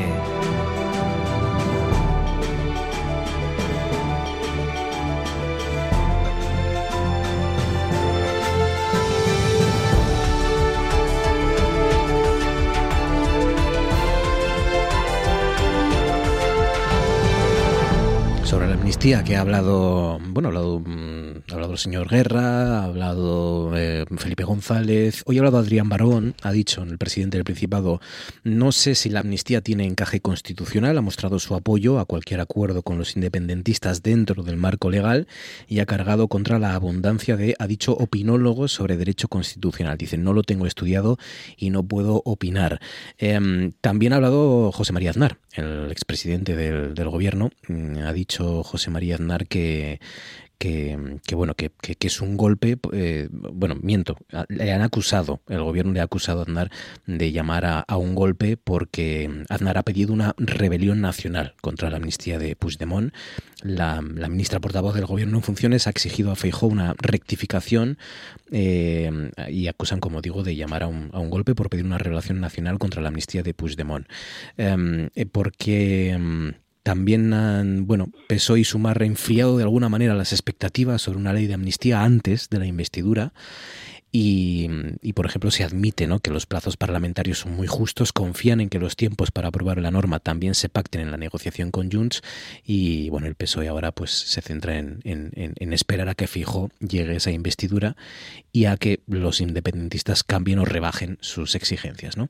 Pero bueno, os pregunto, si creéis que va a llegar la amnistía, si será antes, si será después de la investidura, si en ese caso tendría consecuencias para el gobierno, ya sabéis que me gusta mucho cuando os mando sacar la, la bola de, de, adivinación ¿no? y mirar el, el futuro. Jacobo, ¿cómo lo ves?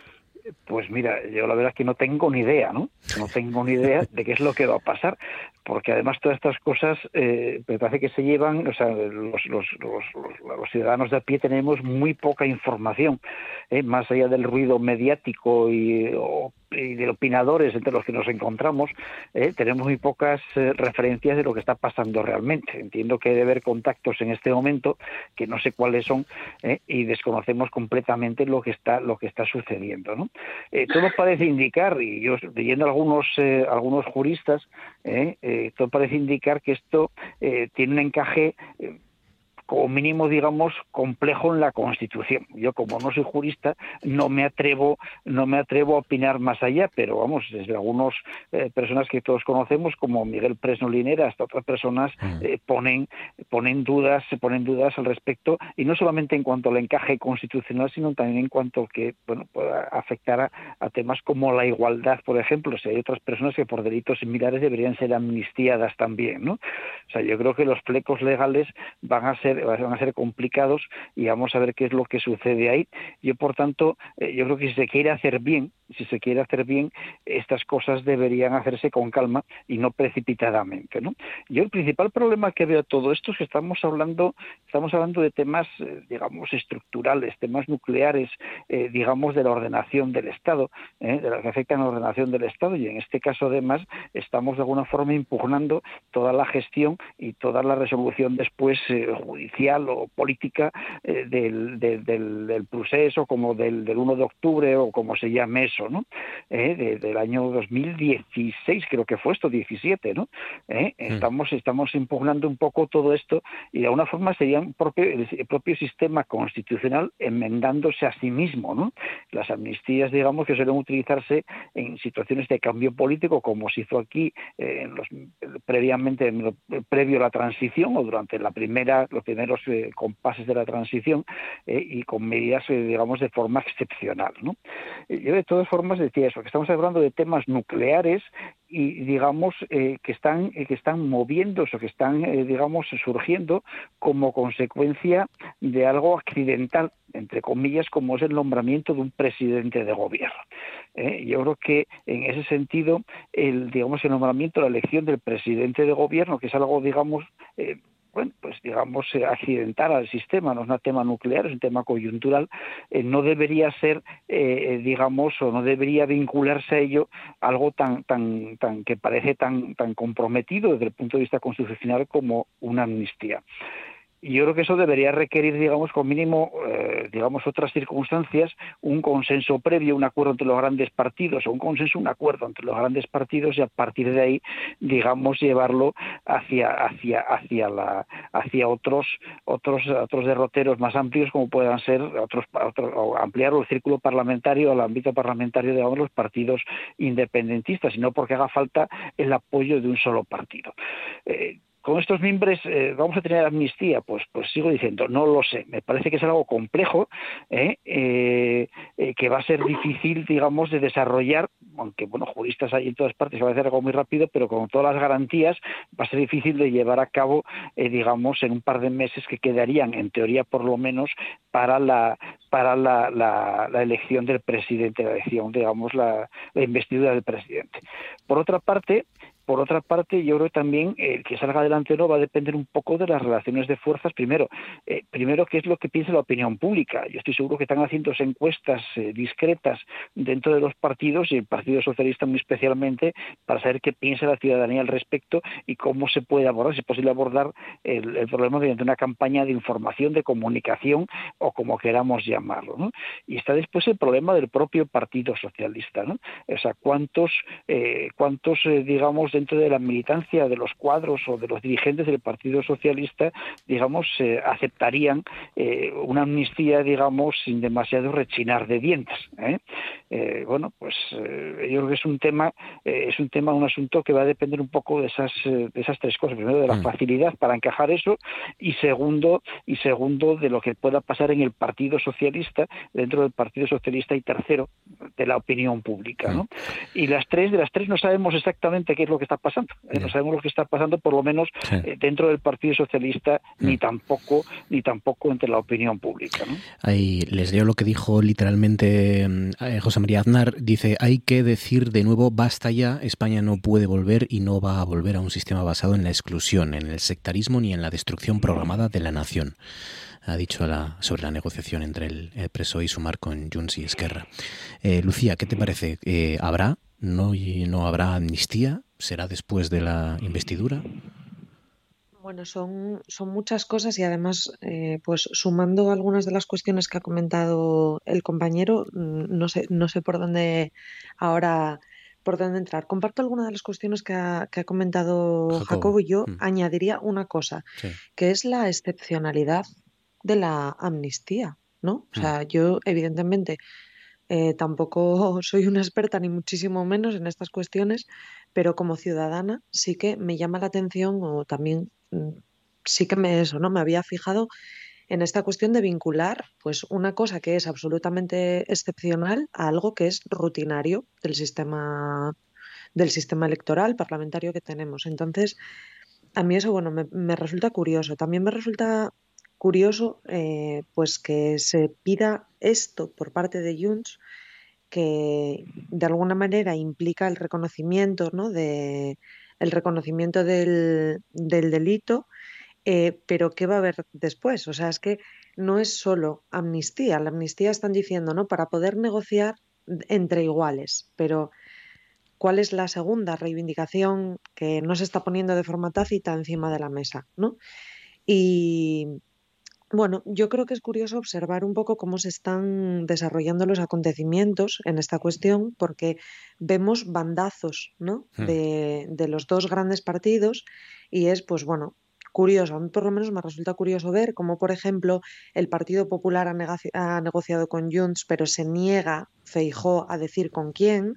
Entonces, no sé, ¿no? Este misterio ahora parece que están activando esta agitación social, ¿no? Tenemos por una parte a Aznar llamando a una rebelión, como comentabas, ¿no? Una rebelión nacional en esos términos además tan duros, equiparando el proceso soberanista de Cataluña, que independientemente de la opinión que tenga cada uno, me parece que es un poco aberración compararlo con eh, el terrorismo de ETA, ¿no? Hmm.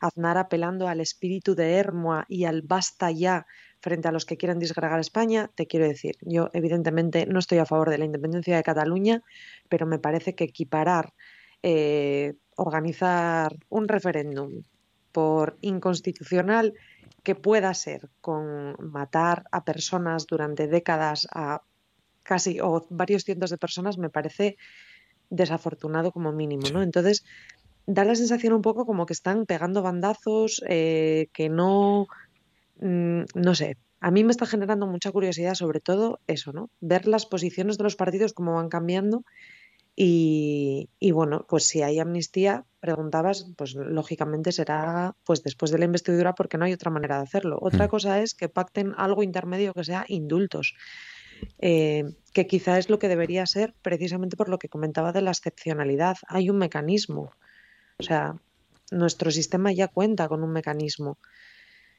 Independientemente, insisto, de que se esté de acuerdo con él o no, ¿no? Pero Claro, que pasa es que, por ejemplo, equiparar- el, el- el indulto, perdona, a, a Puigdemont, que no está juzgado, eh, eh, parece complicado, ¿no? No- no- tampoco... Claro. Claro, claro.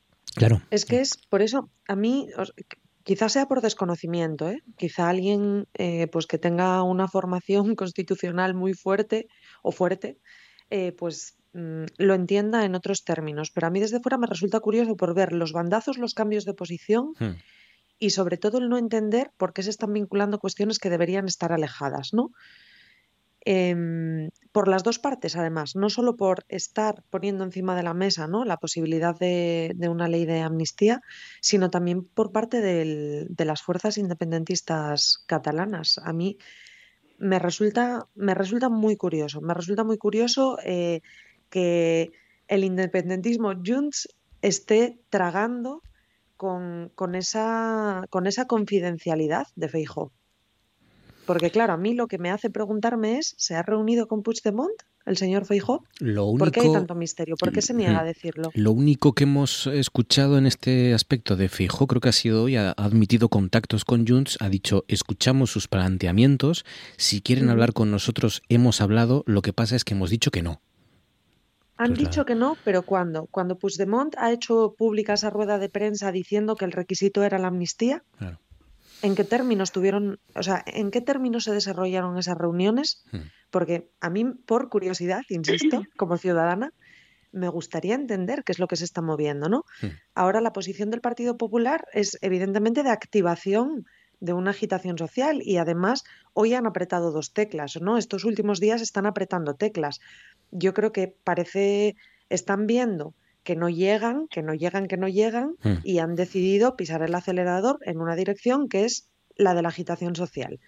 No sé si es casualidad que hoy había salido la rebaja mm, de condenas a uno de los integrantes de la manada, Hmm. que se le ha rebajado la pena, que es apretar el botón de reactivar ¿no? la, la, la polémica de la ley del solo sí es sí, y que paralelamente tengamos a Aznar llamando a una rebelión nacional, que casualmente la cuestión nacional Sí. y la cuestión feminista son los dos pilares de la batalla cultural de la derecha española, son el nacionalismo y el feminismo. Entonces, a mí viéndolo un poco así, Mm. desde, insisto, ¿eh? desde fuera y siguiéndolo pues a través de los medios de comunicación y demás, Sí. me da la sensación de que lo están dando por perdido y lo que están haciendo ahora mismo es volcar la presión Mm. sobre el PSOE. Y que esto al final, Mm. la resolución no va a tener tanto que ver con, con otras cuestiones externas Sí. Eh, como con las tensiones internas del PSOE. Las declaraciones de Barbón no, yo creo que van en clave interna, completamente. O sea claro. que Puede ser. Begoña, ¿qué, qué te parece? Brevemente. Begoña. Eh, sí, eh, no sé, yo es que estoy tremendamente sorprendida de todo lo que pasa en tan poco tiempo, Sí. eh, ¿no? Como en- no hace ni siquiera dos meses que hemos tenido unas elecciones generales. Eh, hace una semana o dos yo creo que estábamos, el, el punto de partida era la investidura y, cómo será. Todavía no se ha pasado por ningún debate de investidura, ni, ni el del 26 o 27 con, con Feijóo, ni el posible con, con Pedro Sánchez, ¿no? Y se está hablando de unas negociaciones tremendas, eh, donde además me sorprende ese llamamiento a la movilización, cuando, insisto, ni siquiera hace dos meses que hemos votado con lo que me da una sensación de pérdida de legitimidad del Parlamento, ¿no? Como representatividad o como representantes de, la voluntad de, la población tremenda. O sea, mm, no sé, es que si hubiéramos tenido elecciones hace X años, no sé, dos, tres, y de pronto pensáramos que, la población hemos cambiado de opinión, pero hace menos de dos meses, ¿no? Entonces a mí ese llamamiento a, a la movilización, sobre todo por parte de Aznar, eh, pues me, me sorprende porque, no sé, le quita, le quita peso a la política, a la política con mayúsculas y esa que, debe, que deberían estar ejerciendo, ¿no? Que para eh, que para eso están, eh, no tanto Aznar ahora, pero sí, bueno, pues los representantes que, que han sido elegidos al, al Parlamento. Eh, yo mm, hay veces que me da una sensación como ciudadana de, de que esto parece un juego y, y, y, sin embargo nos estamos jugando cosas tremendamente importantes. ¿No? Entonces, una amnistía, bueno, pues hay que, como decía Jacobo, mm, no se puede negociar rápidamente y como algo, como hay que sacar esto ya en 15 días porque si no, eh, no llegamos. O sea, es algo muy serio como para que sea discutido, debatido eh, y, y, y, bueno, mm, pues se obtenga cierto consenso. Eh, que por otra parte llamar al consenso en el contexto en el que estamos me parece una utopía, claro. ¿no? Porque ahora mismo la sensación es de tenemos estos bandos tan tan enfrentados con el que ninguno está dispuesto a hablar, ¿no? Y que hemos asumido ya en, en esas dos mitades que tenemos y, y a mí mm, me deja una sensación un poco de, de decepción absoluta con la política, si te digo la verdad. Ha añadido Aznar, está en marcha una operación de desmantelamiento de la Constitución, de destrucción de su legitimidad. Pues pues las preguntas están ahí, ¿no? Yo, más o menos yo creo que, y estaremos todos de acuerdo, si es que llega esta cuestión de la amnistía, va a llegar después de la investidura.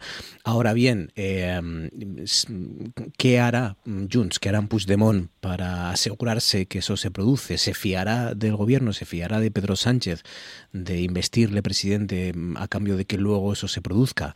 Eh, ¿Tendrá algo escrito, le obligará a ponerlo, no sé, de alguna manera, ¿no? Para, para que luego eso no no se, no se pierda como lágrimas en la lluvia, ¿no? Pues, pues habrá que verlo, pero, pero es verdad que es, que es, que es lo que parece ahora mismo. El escenario es que, bueno, pues si es que hay investidura, la amnistía será después de la investidura y a ver cómo se encaja y a ver cómo se vende, como decíais, no solo dentro del propio Partido Socialista, sino también de cara a la opinión pública, ¿no? Y, y cuál es el peaje que, que, tendrá que barajar también el gobierno eh, respecto a esa opinión pública. Así que, así que lo veremos eh, y lo analizaremos aquí. De momento, la otra cuestión que tiene que ver con los trenes, ya saben, eh, muchos usuarios, los trenes aquí en Asturias, la suspensión de servicios de trenes de Renfe que obligó a muchos usuarios a, usar los autobuses como, como alternativa. Eh, desde Renfe dicen que mañana vuelve a normalidad, así que esperemos que eso sea así después de estas, eh, por lo menos, dos jornadas caóticas en la red ferroviaria asturiana. Aquí lo dejamos, aquí dejamos nuestra tertulia, nuestro consejo de actualidad. Jacobo Blanco, Begoña Cueto, Lucía Montejo. Gracias, compañeros, que disfrutéis del resto de la semana. Un abrazo fuerte. Gracias a todos. Un abrazo, buenas noches. Buenas noches. En RPA. Noche tras noche. Con Marcos Vega.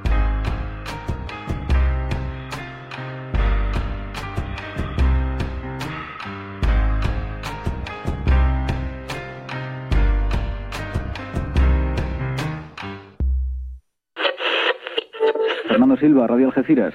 Según ha, po ha podido saber, a la espera de que entre en funcionamiento la Guardia Civil del Mar. Joder.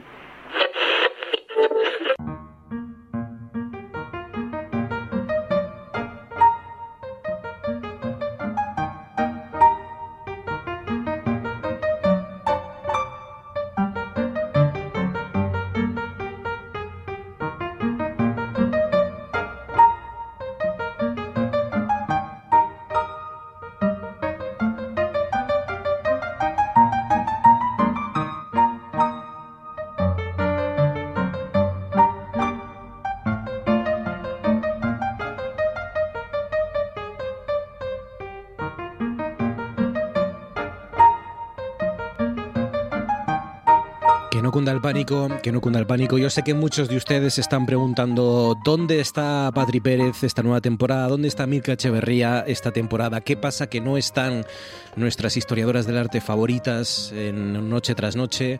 Aquí están. Ha llegado el momento. Un poco más tarde de lo habitual, pero, pero es que, claro, es que, es que es gente a la que le gusta trasnochar y entonces pues, pues quedan, han quedado relegadas en esta nueva temporada para, para este final del programa. Pero este va a ser el espacio, por supuesto, los martes para el arte, para la historia del arte, para nuestras historiadoras, no solo para Patri Pérez, para Milka Echeverría, también para Alicia Ballina, que también pasará por aquí, por supuesto, esta nueva temporada. En definitiva, para las mejores, porque aquí una temporada más solo están las mejores. Patri Pérez, buenas noches. Muy buenas noches, ahí da gusto de verdad, sí, ¿eh? ¿Cómo estás, Patri Pérez? ¿Qué tal? ¿Bien? Pues muy bien, sí, sí. Bueno, es- esa pregunta se la hace mucho a la gente, ¿eh? La gente se pregunta mucho, ¿dónde están las historiadoras de la ¿Dónde están? ¿Dónde están Claro, los... eh, porque- cómo- eh, ¿De quién era aquella canción? ¿Dónde están los poetas andaluces? Ay, ¿Dónde verdad, están? no lo recuerdo. ¿De Harcha era o dónde, Puede ser. dónde los Vamos a hombres? inve- voy a investigar. A ver si Milka lo sabe. Milka Echeverría, buenas No. noches. Buenas noches. Yo estoy con el ego subido ahora mismo después de todo lo que acabas de decir y de la canción ni idea. Pues, pues mal, mal. hay que investigar, ya muy mal. ¿Dónde están los ¿Veis? poetas? No somos tan buenas, ¿eh? Sí. No. Bueno, ahora, Claro. ahora yo lo identificaré. Es que me sale Harcha, pero ¿dónde, lo- dónde los hombres? Eh, se preguntaban también la canción.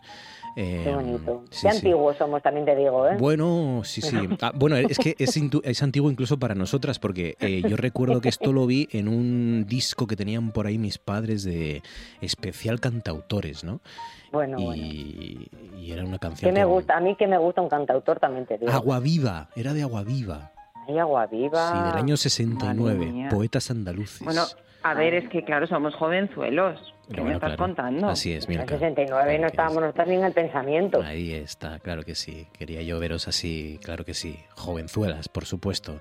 Para empezar con ánimo y con ganas. Eso sí, con mucho, mucha plancha, ¿eh? Tenemos mucha plancha, así que vamos a empezar Ay, ya, si os parece, a desgranar la actualidad, a desgranar la opinión, la mirada sobre las noticias que se nos acumulan, y muchas de ellas que aparentemente no tienen que ver con la historia del arte, pero luego resulta que sí, porque también recuperamos arte para cuñados, efectivamente, Patri, Y, y empiezas fuerte, Ay. claro. Yo vengo fuerte, sí. Yo quiero empezar la temporada de arte para cuñados dándole la bienvenida a todos esos nuevos cuñados, ¿verdad?, que han salido del armario con más orgullo que nunca, Mm. liderados por un nuevo gurú del cuñadismo que ya sabíamos que este señor estar estaba, pero que no conocíamos la magnitud de sus gónadas. Sí. Información que ahora pues manejamos perfectamente porque se las palpó delante de millones de personas. Bueno, perdón, no, gónadas no. ¿Cómo, cómo es, Luis Manuel?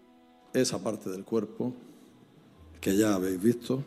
Esa parte del cuerpo es. que ya habéis visto. Eso que- es, sí, es sí, que, sí. es que de- descontextualizada la, la, la comparecencia, por decir algo, eh, tiene todavía más miga, ¿eh? La parte Esa del cuerpo. contextualizada también. ¿El qué? Sí, de- y con- contextualizada también, Sí, o sea, contextualizada por favor. también, sí, de todas las Madre maneras. Esa parte del cuerpo, ¿eh? Bueno, ¿cómo nos trabaja? No me lo negaréis, Luis Manuel, el eufemismo, ¿eh? Claro que sí. Hablamos de Luis Rubiales, para nosotras, Luis Manuel. Porque un cuñado de su rango tiene que tener un nombre compuesto, ya sabéis, José Luis, Luis Manuel, José Miguel.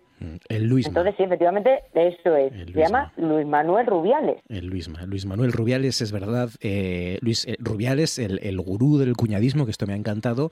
Y es verdad, el ejército de cuñados, es verdad, que ha, que ha destapado, ¿no? Que hemos detectado un ejército de fieles, de, de cuñados, ¿no? Que, que el domingo seguían eh, fieles, ¿no? A su gurú del cuñadismo, como has dicho, sí, que esto me ha encantado. Y, y que luego, bueno, poco a poco se han ido transformando, ¿no? Se han ido, se han ido convirtiendo un poco. Han Pero dejado un poco. ¿eh? Sí, sí, sí. Algunos, No, a no. algunos les ha costado horas, a algunos les costó Sí. días, a otros O les costó meses y otros, hagamos lo que hagamos y digamos lo que digamos, jamás se van a, a caer de la burra. Pero Yo creo que hay mucha gente que ha, fingido entenderlo, pero que todavía está haciendo por ahí un crucigrama. Sí, sí. Y muchos de, de mi gremio, por cierto, cosa que ya hemos Sí. comentado alguna vez. Bueno, entonces, lo del Sí. cuñado ya lo tenemos, pero la sección se llama Arte para cuñados. ¿Dónde está el Ay. arte en esto de Luis Rubiales? Pues ¿dónde está? ¿Dónde está? Te podría volver a poner el audio de antes para responder a tu pregunta, el de esa parte, pero sería muy soez. Y yo soy una mujer muy educada que me ha llevado mi familia a colegios públicos y se tiene que notar. Así que resuelvo tus dudas y claro que te traigo arte, concretamente fotografía. Una imagen icónica de estas de póster de carpeta que durante años ilustró el amor romántico. pero que, como hemos visto en el caso de Rubiales, es fundamental conocer el contexto de las imágenes para poder entenderlas. Así que hoy arrancamos temporada de arte para cuñados con el beso más famoso del siglo XX, el que le plantaba un marinero a una enfermera en Times Square, dentro cabecera.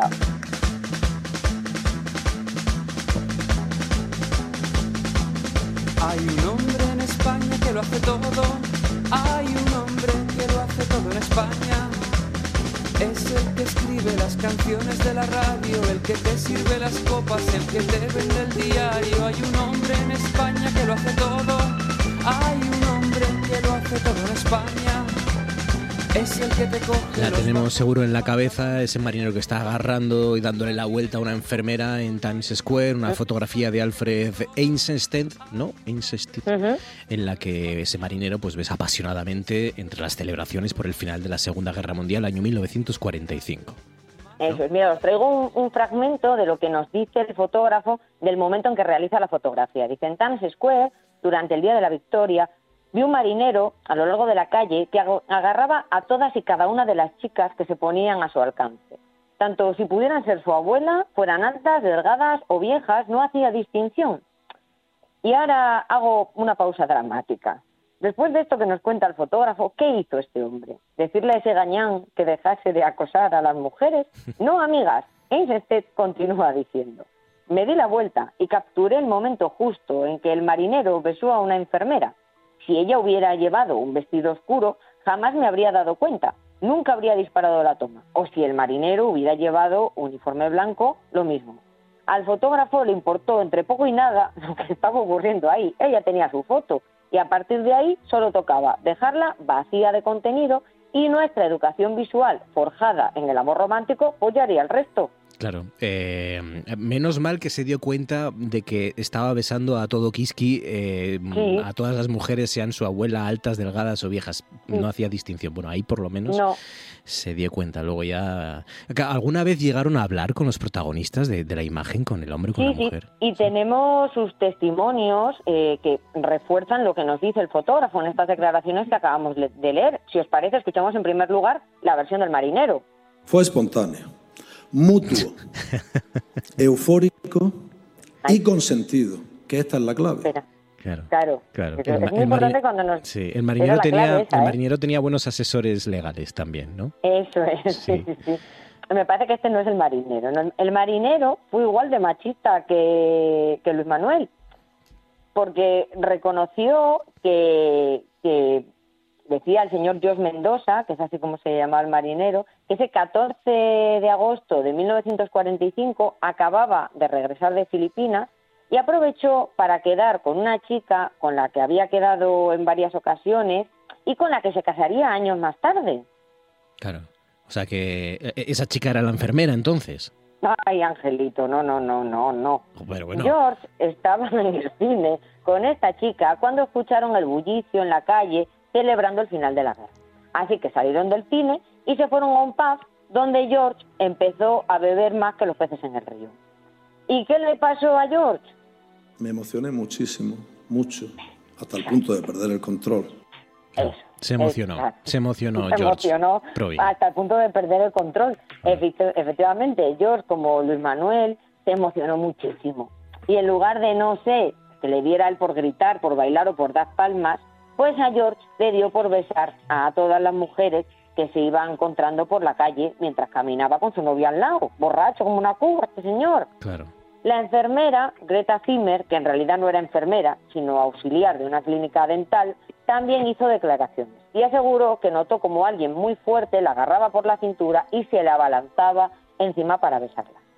Así que lo que durante décadas contemplamos como el beso de amor entre un soldado y una enfermera es en realidad otra imagen de las muchas que pueblan nuestra cultura visual de acoso sexual a una mujer por parte de un hombre disfrazado, todo eso sí, de amor romántico. Qué horror. Es que hasta qué punto eh, he- hemos normalizado estas cosas durante siglos. ¿eh? Y, y- y además es que es compatible eh, esto que estamos contando y de la manera que lo estamos contando con que la imagen sea bella. Es decir, la, la- la fotografía es estéticamente y fotográficamente y Mm. técnicamente es bonita y sobre todo es un símbolo, ¿no? Pero claro, Sí. esto es compatible con que mm, saber que lo que hay detrás es una agresión. Eh, Claro. o- o- además, mira, hoy, hoy mismo eh, hemos asistido a una agresión sexual también a una Cierto. reportera a la que Programa de eh, un televisión. programa de televisión de cuatro a la que ha aparecido un tipo que eh, claro yo yo cuando lo vi yo dije yo bueno será un amigo será Un amigo, una sí, sí, pareja la o- verdad es que todos pensamos eso. bueno, un, un desconocido que se acerca, le toca el culo y le pregunta que de qué canal es.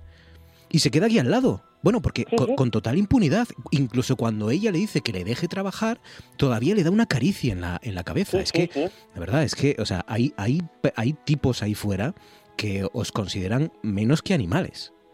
Sí, pues igual que hay gente que le da por abrazar árboles, pues la gente piensa que somos, pues eso, objetos inanimados, a lo mejor, que tú puedes...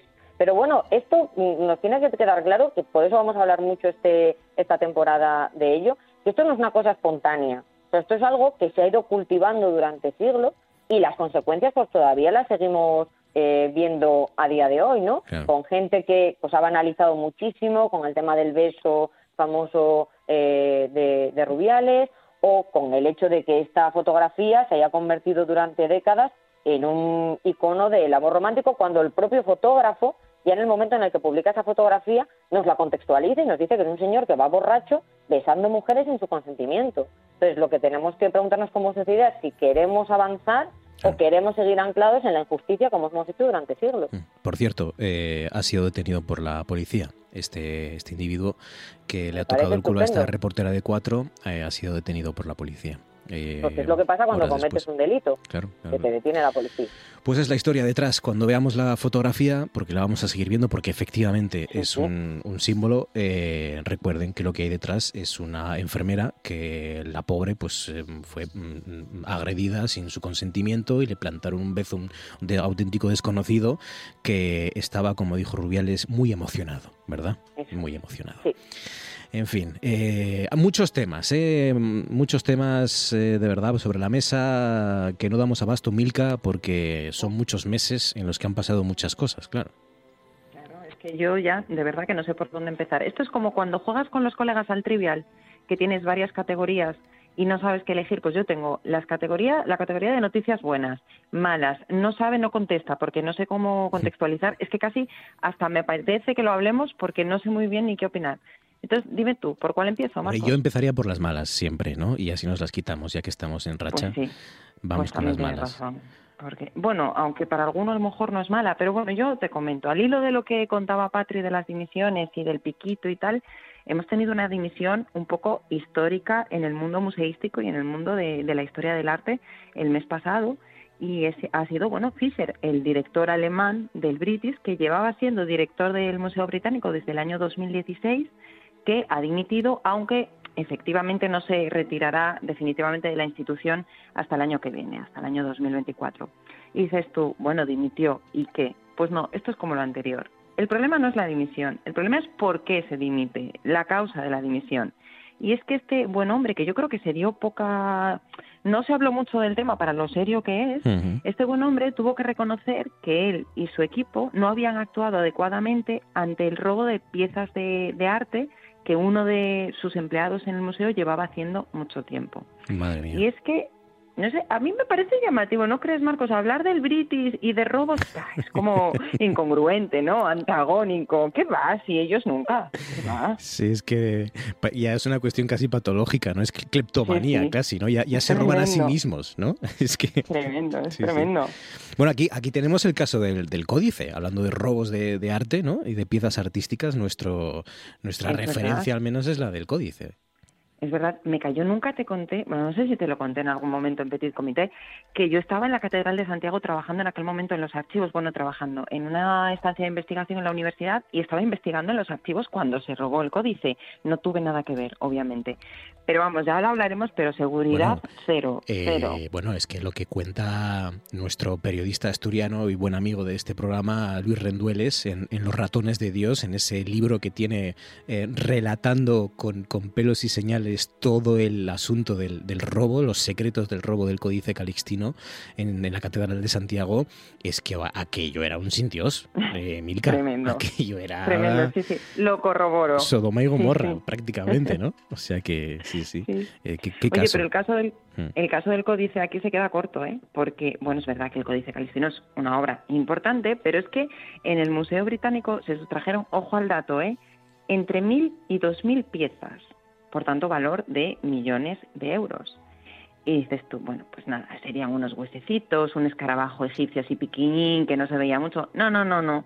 Piezas, por ejemplo, de joyería, de orfebrería, de oro, de piedras preciosas, eh, piezas de vidrio, claro, de fondos no visibles del museo, que era un poco más, entre comillas, sencillo, ¿no? Pensemos Sí, que Claro. el británico tiene, pues, entre artefactos, una cosa y otra, unos 8 millones de mm, elementos, se calcula, ¿no? Y expuestos están sobre 80.000. Entonces hay mucho depósito y de ahí se fueron sustrayendo poco a poco. O sea, Pero de, dices de- tú, bueno, de- de toda esa parte que, que no vemos, ¿no? De toda esa, e- esa documentación, ese archivo que tiene eh, el British, eh, es, es donde, de donde se robaron, de donde se sustrajeron. Claro. Claro. poco a poco, poco a poco. Y dices tú, bueno, esto es que no se dieron cuenta. Sí, sí se dieron. Porque en el año 2021 ya un holandés que comerciaba con antigüedades eh, informó, incluso informó a la propia institución de que se estaban poniendo a la venta artículos en el mercado negro que tenían que ser de ellos. Y cómo no, porque mm, como no sería, no podía ser de otra manera, en el British dijeron que no, que no había evidencias. Que yo me pregunto, ¿qué más evidencias quieres si este señor ya tenía entre 100 y 200 piezas que podían atestiguar que esto estaba pasando. Pues no, no, no. Pero es que no solo eso, en eBay se estaban vendiendo piezas por precios irrisorios en comparación con el valor que tenían. Que tú y yo no pillamos chollos de esos, Marcos. No. Ya podíamos. No, yo desde luego es que no sabría identificarlos. Yo veo en eBay una pieza de joyería, aunque venga del British, por vendida por cuatro perres y yo no, no, no, no, no detecto. Yo pienso que es de plástico al final. Claro, porque no te lo puedes imaginar, es que en qué cabeza claro, cabe. eso de más. Y claro, el tema se tapó, se tapó y hace unos meses todo esto saltó un poco porque este hombre volvió a denunciarlo de una forma un pelín más pública. De hecho, Scotland Yard ya llevaba ocho meses investigando el tema y Fisher había dicho, pues aquí teníamos que poner el audio como hizo Patri. No voy a dimitir, no voy a dimitir, no voy a dimitir. Y al final, ¿qué pasó? Que dimitió. O sea que eh, Hadwin Fischer, el director alemán del British desde el año 2016, hizo un Rubiales, ¿no? De alguna manera. Al final, Tal cual. después de decir que no iba a dimitir, dimitió. Pero, ¿y Pero bueno, sabe? es alemán, más discreto. No lo Sí, hizo tan no, ah, seguro. de boca chancla. Y, y no se tocaría sus eh, partes ni estas cosas, ¿no? Pues probablemente en público no. Oye, ¿y se sabe quién, quién mangó eso? ¿Quién es el ladrón? ¿O ¿Los ladrones? Pues se- de momento se señala a un arqueólogo experto en Grecia antigua, que además es el comisario de arte mediterráneo y que bueno, estuvo durante 35 años trabajando en el British. Entonces, en estos años como que le dio tiempo poco a poco a ir cogiendo. Obviamente tampoco se dijo mucho más, la familia salió en la BBC diciendo que no, que van a decir que eso era mentira. Y a mí aquí hay una cosa que me encanta. Lo bizarro de la situación es que este señor era el encargado de la conservación de los mármoles del Partenón. Que al final es que todo se pega. O sea, el, el símbolo del British, ¿no? De, de cómo los británicos mm, cogieron prestadas eh, piezas artísticas de todo el planeta, ¿no? Que es el, los mármoles del Partenón, una de ellos, uno de esos símbolos. Este era, Sí. este era el que se encargaba de, de conservarlo. Claro. Y, a- Él y lo conservaba y iba quitando por otros Sí, sitios. sí, sí, conservaba eso, ¿no? Para despistar. Era un mago, ¿no? Eh, nada por aquí, nada por Genial. allá, y luego te está engañando por, por lo vaginis. Qué caso, Maravilloso. qué historia, qué historia. Esta decías que era la categoría de noticia mala, ¿no? De mala, mala, malísima, yo creo, sí. Vale, la siguiente entonces no sabe, no contesta y luego acabamos con, con la buena, si te parece. Sí, para acabar con buen sabor, ¿no? Pues no sabe no contesta. A ver, yo creo que eh, esta temporada tenemos que hablar de un tema más controvertido que es el Guernica. Claro que se ha hablado mucho de él. Empezando porque el domingo pasado hizo justo 43 años de la vuelta del Guernica desde el MoMA hasta España. Bueno, volvió o lo trajeron en 1981 y bueno, 44 años después de que en realidad Picasso lo pintase en su taller parisino de la calle de los Agustinos para la Exposición Internacional de París de 1937 y que no había vuelto y bueno, pues desde hace 44 años, eh, 43 años lo tenemos nosotros. Pero es que justo el 1 de septiembre, y aquí viene lo controvertido, él no sabe, no contesta, porque yo no tengo muy claro cómo posicionarme, el 1 de septiembre el Reina Sofía, con Manuel Segade a la cabeza, pues ha levantado la prohibición a hacer fotos al lienzo. Que yo cuando leí la noticia lo primero que pensaba era en todos estos colegas que me habían dicho que Segade, no, que habían, lo habían nombrado director, pero que no iba a dar cambios, que iba a ser muy tradicional. Primer cambio, ahí lo tenemos. Y aquí es donde yo te pregunto, ¿a, a favor o en contra, Marcos? Porque yo tengo sentimientos enfrentados. Al Yo también, principio, cuando ¿eh? lo escuché, Sí. uf, dije, madre mía, ya no volvemos a ver el Guernica tranquilos en la vida. Yo no lo tengo Luego- claro tampoco, pero, pero sí es cierto que, a ver, por un lado es verdad que si dejan a que se haga la foto Mick Jagger, o el- que, se- Claro. que creo que fue uno de los últimos famosos que se la hizo, Sí. pues yo entiendo que si, si dejas a Mick Jagger que se fotografíe con el Guernica, pues tienes que dejarme a mí que me fotografíe con el Guernica, no porque yo sea lo mismo que Mick Jagger, sino que porque, bueno, vamos a ser democráticos, ¿no? Eh, eh, si puede uno, que, que, lo, que lo puedan hacer todos, yo a cualquier visitante. Pero claro, es que es que el riesgo está en convertir nuestros museos en lo que es eh, en lo que es, por ejemplo, el Louvre, que el, el Louvre lleva mm, mucho tiempo permitiendo fotografías y directamente, por ejemplo, la Gioconda no se puede ver. No se que ve. es que es Es un imposible. parque de o sea, atracciones. claro, Mm. hay, hay una barrera de, de personas haciéndose fotos con el teléfono en alto y, y no- uno no puede contemplar el, el- el- el- el- Claro. la, la Gioconda. Una de las cosas buenas, por ejemplo, que tiene que no se puedan hacer fotos en el Prado de momento es que tú te puedes poner delante de las meninas durante un tiempo tranquilamente porque, hombre, a veces hay personas y tal, y sobre todo si es temporada alta, pero lo habitual es que en algún momento se retiren y tú puedas contemplarlo casi en solitario, si me apuras, ¿no? Eso es lo, lo que me pasaba a mí, ¿no? Al principio yo decía, no, es que a mí me gusta ver los cuadros tranquila y con algunos hasta lloro. Parezco una friki, pero sí. Sí. Pero luego empecé a cambiar de opinión porque pensé lo que tú decías, bueno, si otros se lo hacen, los famosillos. Luego incluso escuché una entrevista a los vigilantes de, la, de sala que agradecían que se pudiese hacer fotos porque así no tenían que estar todo el rato fotos no, fotos no. Entonces tengo como una sensación ahí un poco agridulce. Y, y precisamente vi un reportaje de Carlos del Amor el otro día que para algunos colegas míos es un poco así como el Walt Disney de la historia del arte, que lo odian, pero a mí, bueno, yo a mí tiene cierto punto algunas cosas que planteaba todo esto y me encantó la reflexión con la que con la acabó la que acabó de hecho compartí el vídeo con más gente porque él decía que no debemos olvidar que no hay mejor recuerdo que la mirada propia Bueno, claro. y es que es verdad Sí, sí, claro. Claro, pero diles tú eso a, a la gente que acude a un museo casi como documentalistas, ¿no? Más que como espectadores o visitantes, como documentalistas, pues que tienen que hacer una foto a todas y Sí. cada una de las piezas, ¿no? Y verlas a través de su teléfono. Pero bueno. eh, Esto es como la gente que hace las fotos a la Capilla Sistina, que dices, ¿para qué si no se ven? Bueno, bueno. ¿No lo vas a ver bien? No, claro. Pues lo mismo, hay Sí, sí. gente para todo. sí, sí. Pero bueno, Lo veremos, mira, va a ser un poco un experimento, ¿no? Veremos a ver si, si la experiencia de ver el Guernica mm, cambia eh, ahora que se permite fotografiarla o no para, para pues eso, cuando cambie de director el Museo del Prado o, o en el Museo del Prado pues, o- pues se, se replanteen este tipo de cosas, ¿no? Hemos hablado de las noticias malas, de las eh, regulares y de las buenas, entonces. venga, ahora barro para casa, ¿vale? ¿Me dejas barrer para casa? Sí. Porque hay que decir una muy buena noticia y es que este verano el Museo de Bellas Artes de Asturias ha batido récord de visitantes en su historia con 48.750 visitantes entre Qué los bueno. meses de junio, julio y agosto. No, es Esto impresionante. no había pasado nunca en periodos estivales anteriores. Así que Es, es, muy buena noticia. Y, y se debe a, supongo que a un montón de factores, tú lo sabrás mejor, ¿no? Se debe, por supuesto, a la ampliación, a que el museo se Mm. haya abierto, mm, siempre lo repetimos, a la plaza de la catedral, se debe a que hay, a- aquí hay un cartelito que pone que la entrada es gratis, que esto también era muy necesario, y se debe también, por supuesto, a la gestión de, de- de Alfonso, ¿no? Y, y de todo el equipo que que es que es verdad que, que se están haciendo las cosas muy bien y, y no siempre mm, el público responde y en este caso es que además el público está respondiendo. Sí, y de hecho, una de las cosas por las que este verano parece que más gente se animó es por las exposiciones que tienen ahora mismo. Hacen grandísimas exposiciones. Yo la gestión de Alfonso, bueno, es que me gusta mucho, tengo que reconocerlo. Pero mira, ahora mismo podemos, hasta el 29 de octubre, visitar la exposición de estampas de Picasso, que claro, con la efeméride, etcétera. Hasta el 20 de octubre, un grabado que Juan Gris le hizo en 1912 a su amigo Picasso.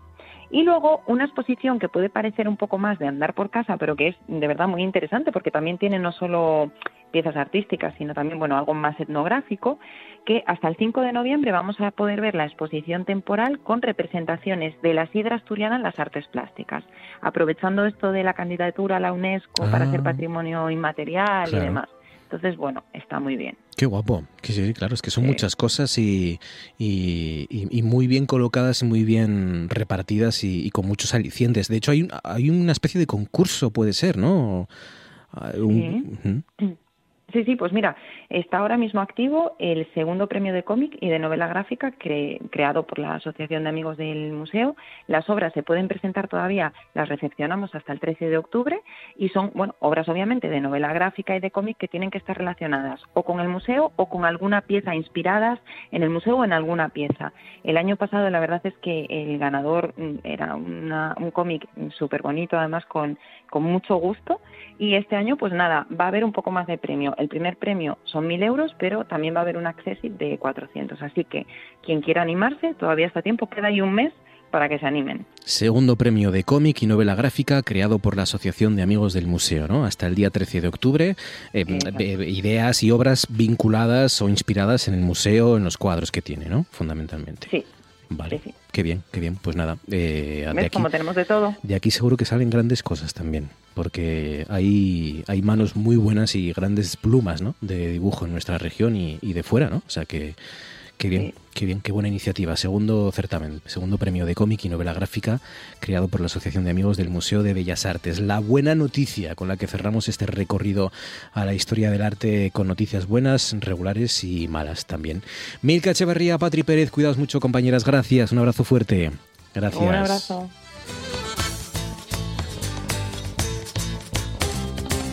Con nuestras historias del arte, historiadoras del arte, cerramos. Esto ha sido Noche tras Noche. Disfruten de la radio esta la nuestra. Mañana les espero aquí a partir de las 9 para cerrar juntos la jornada. Gracias por su confianza y hasta entonces.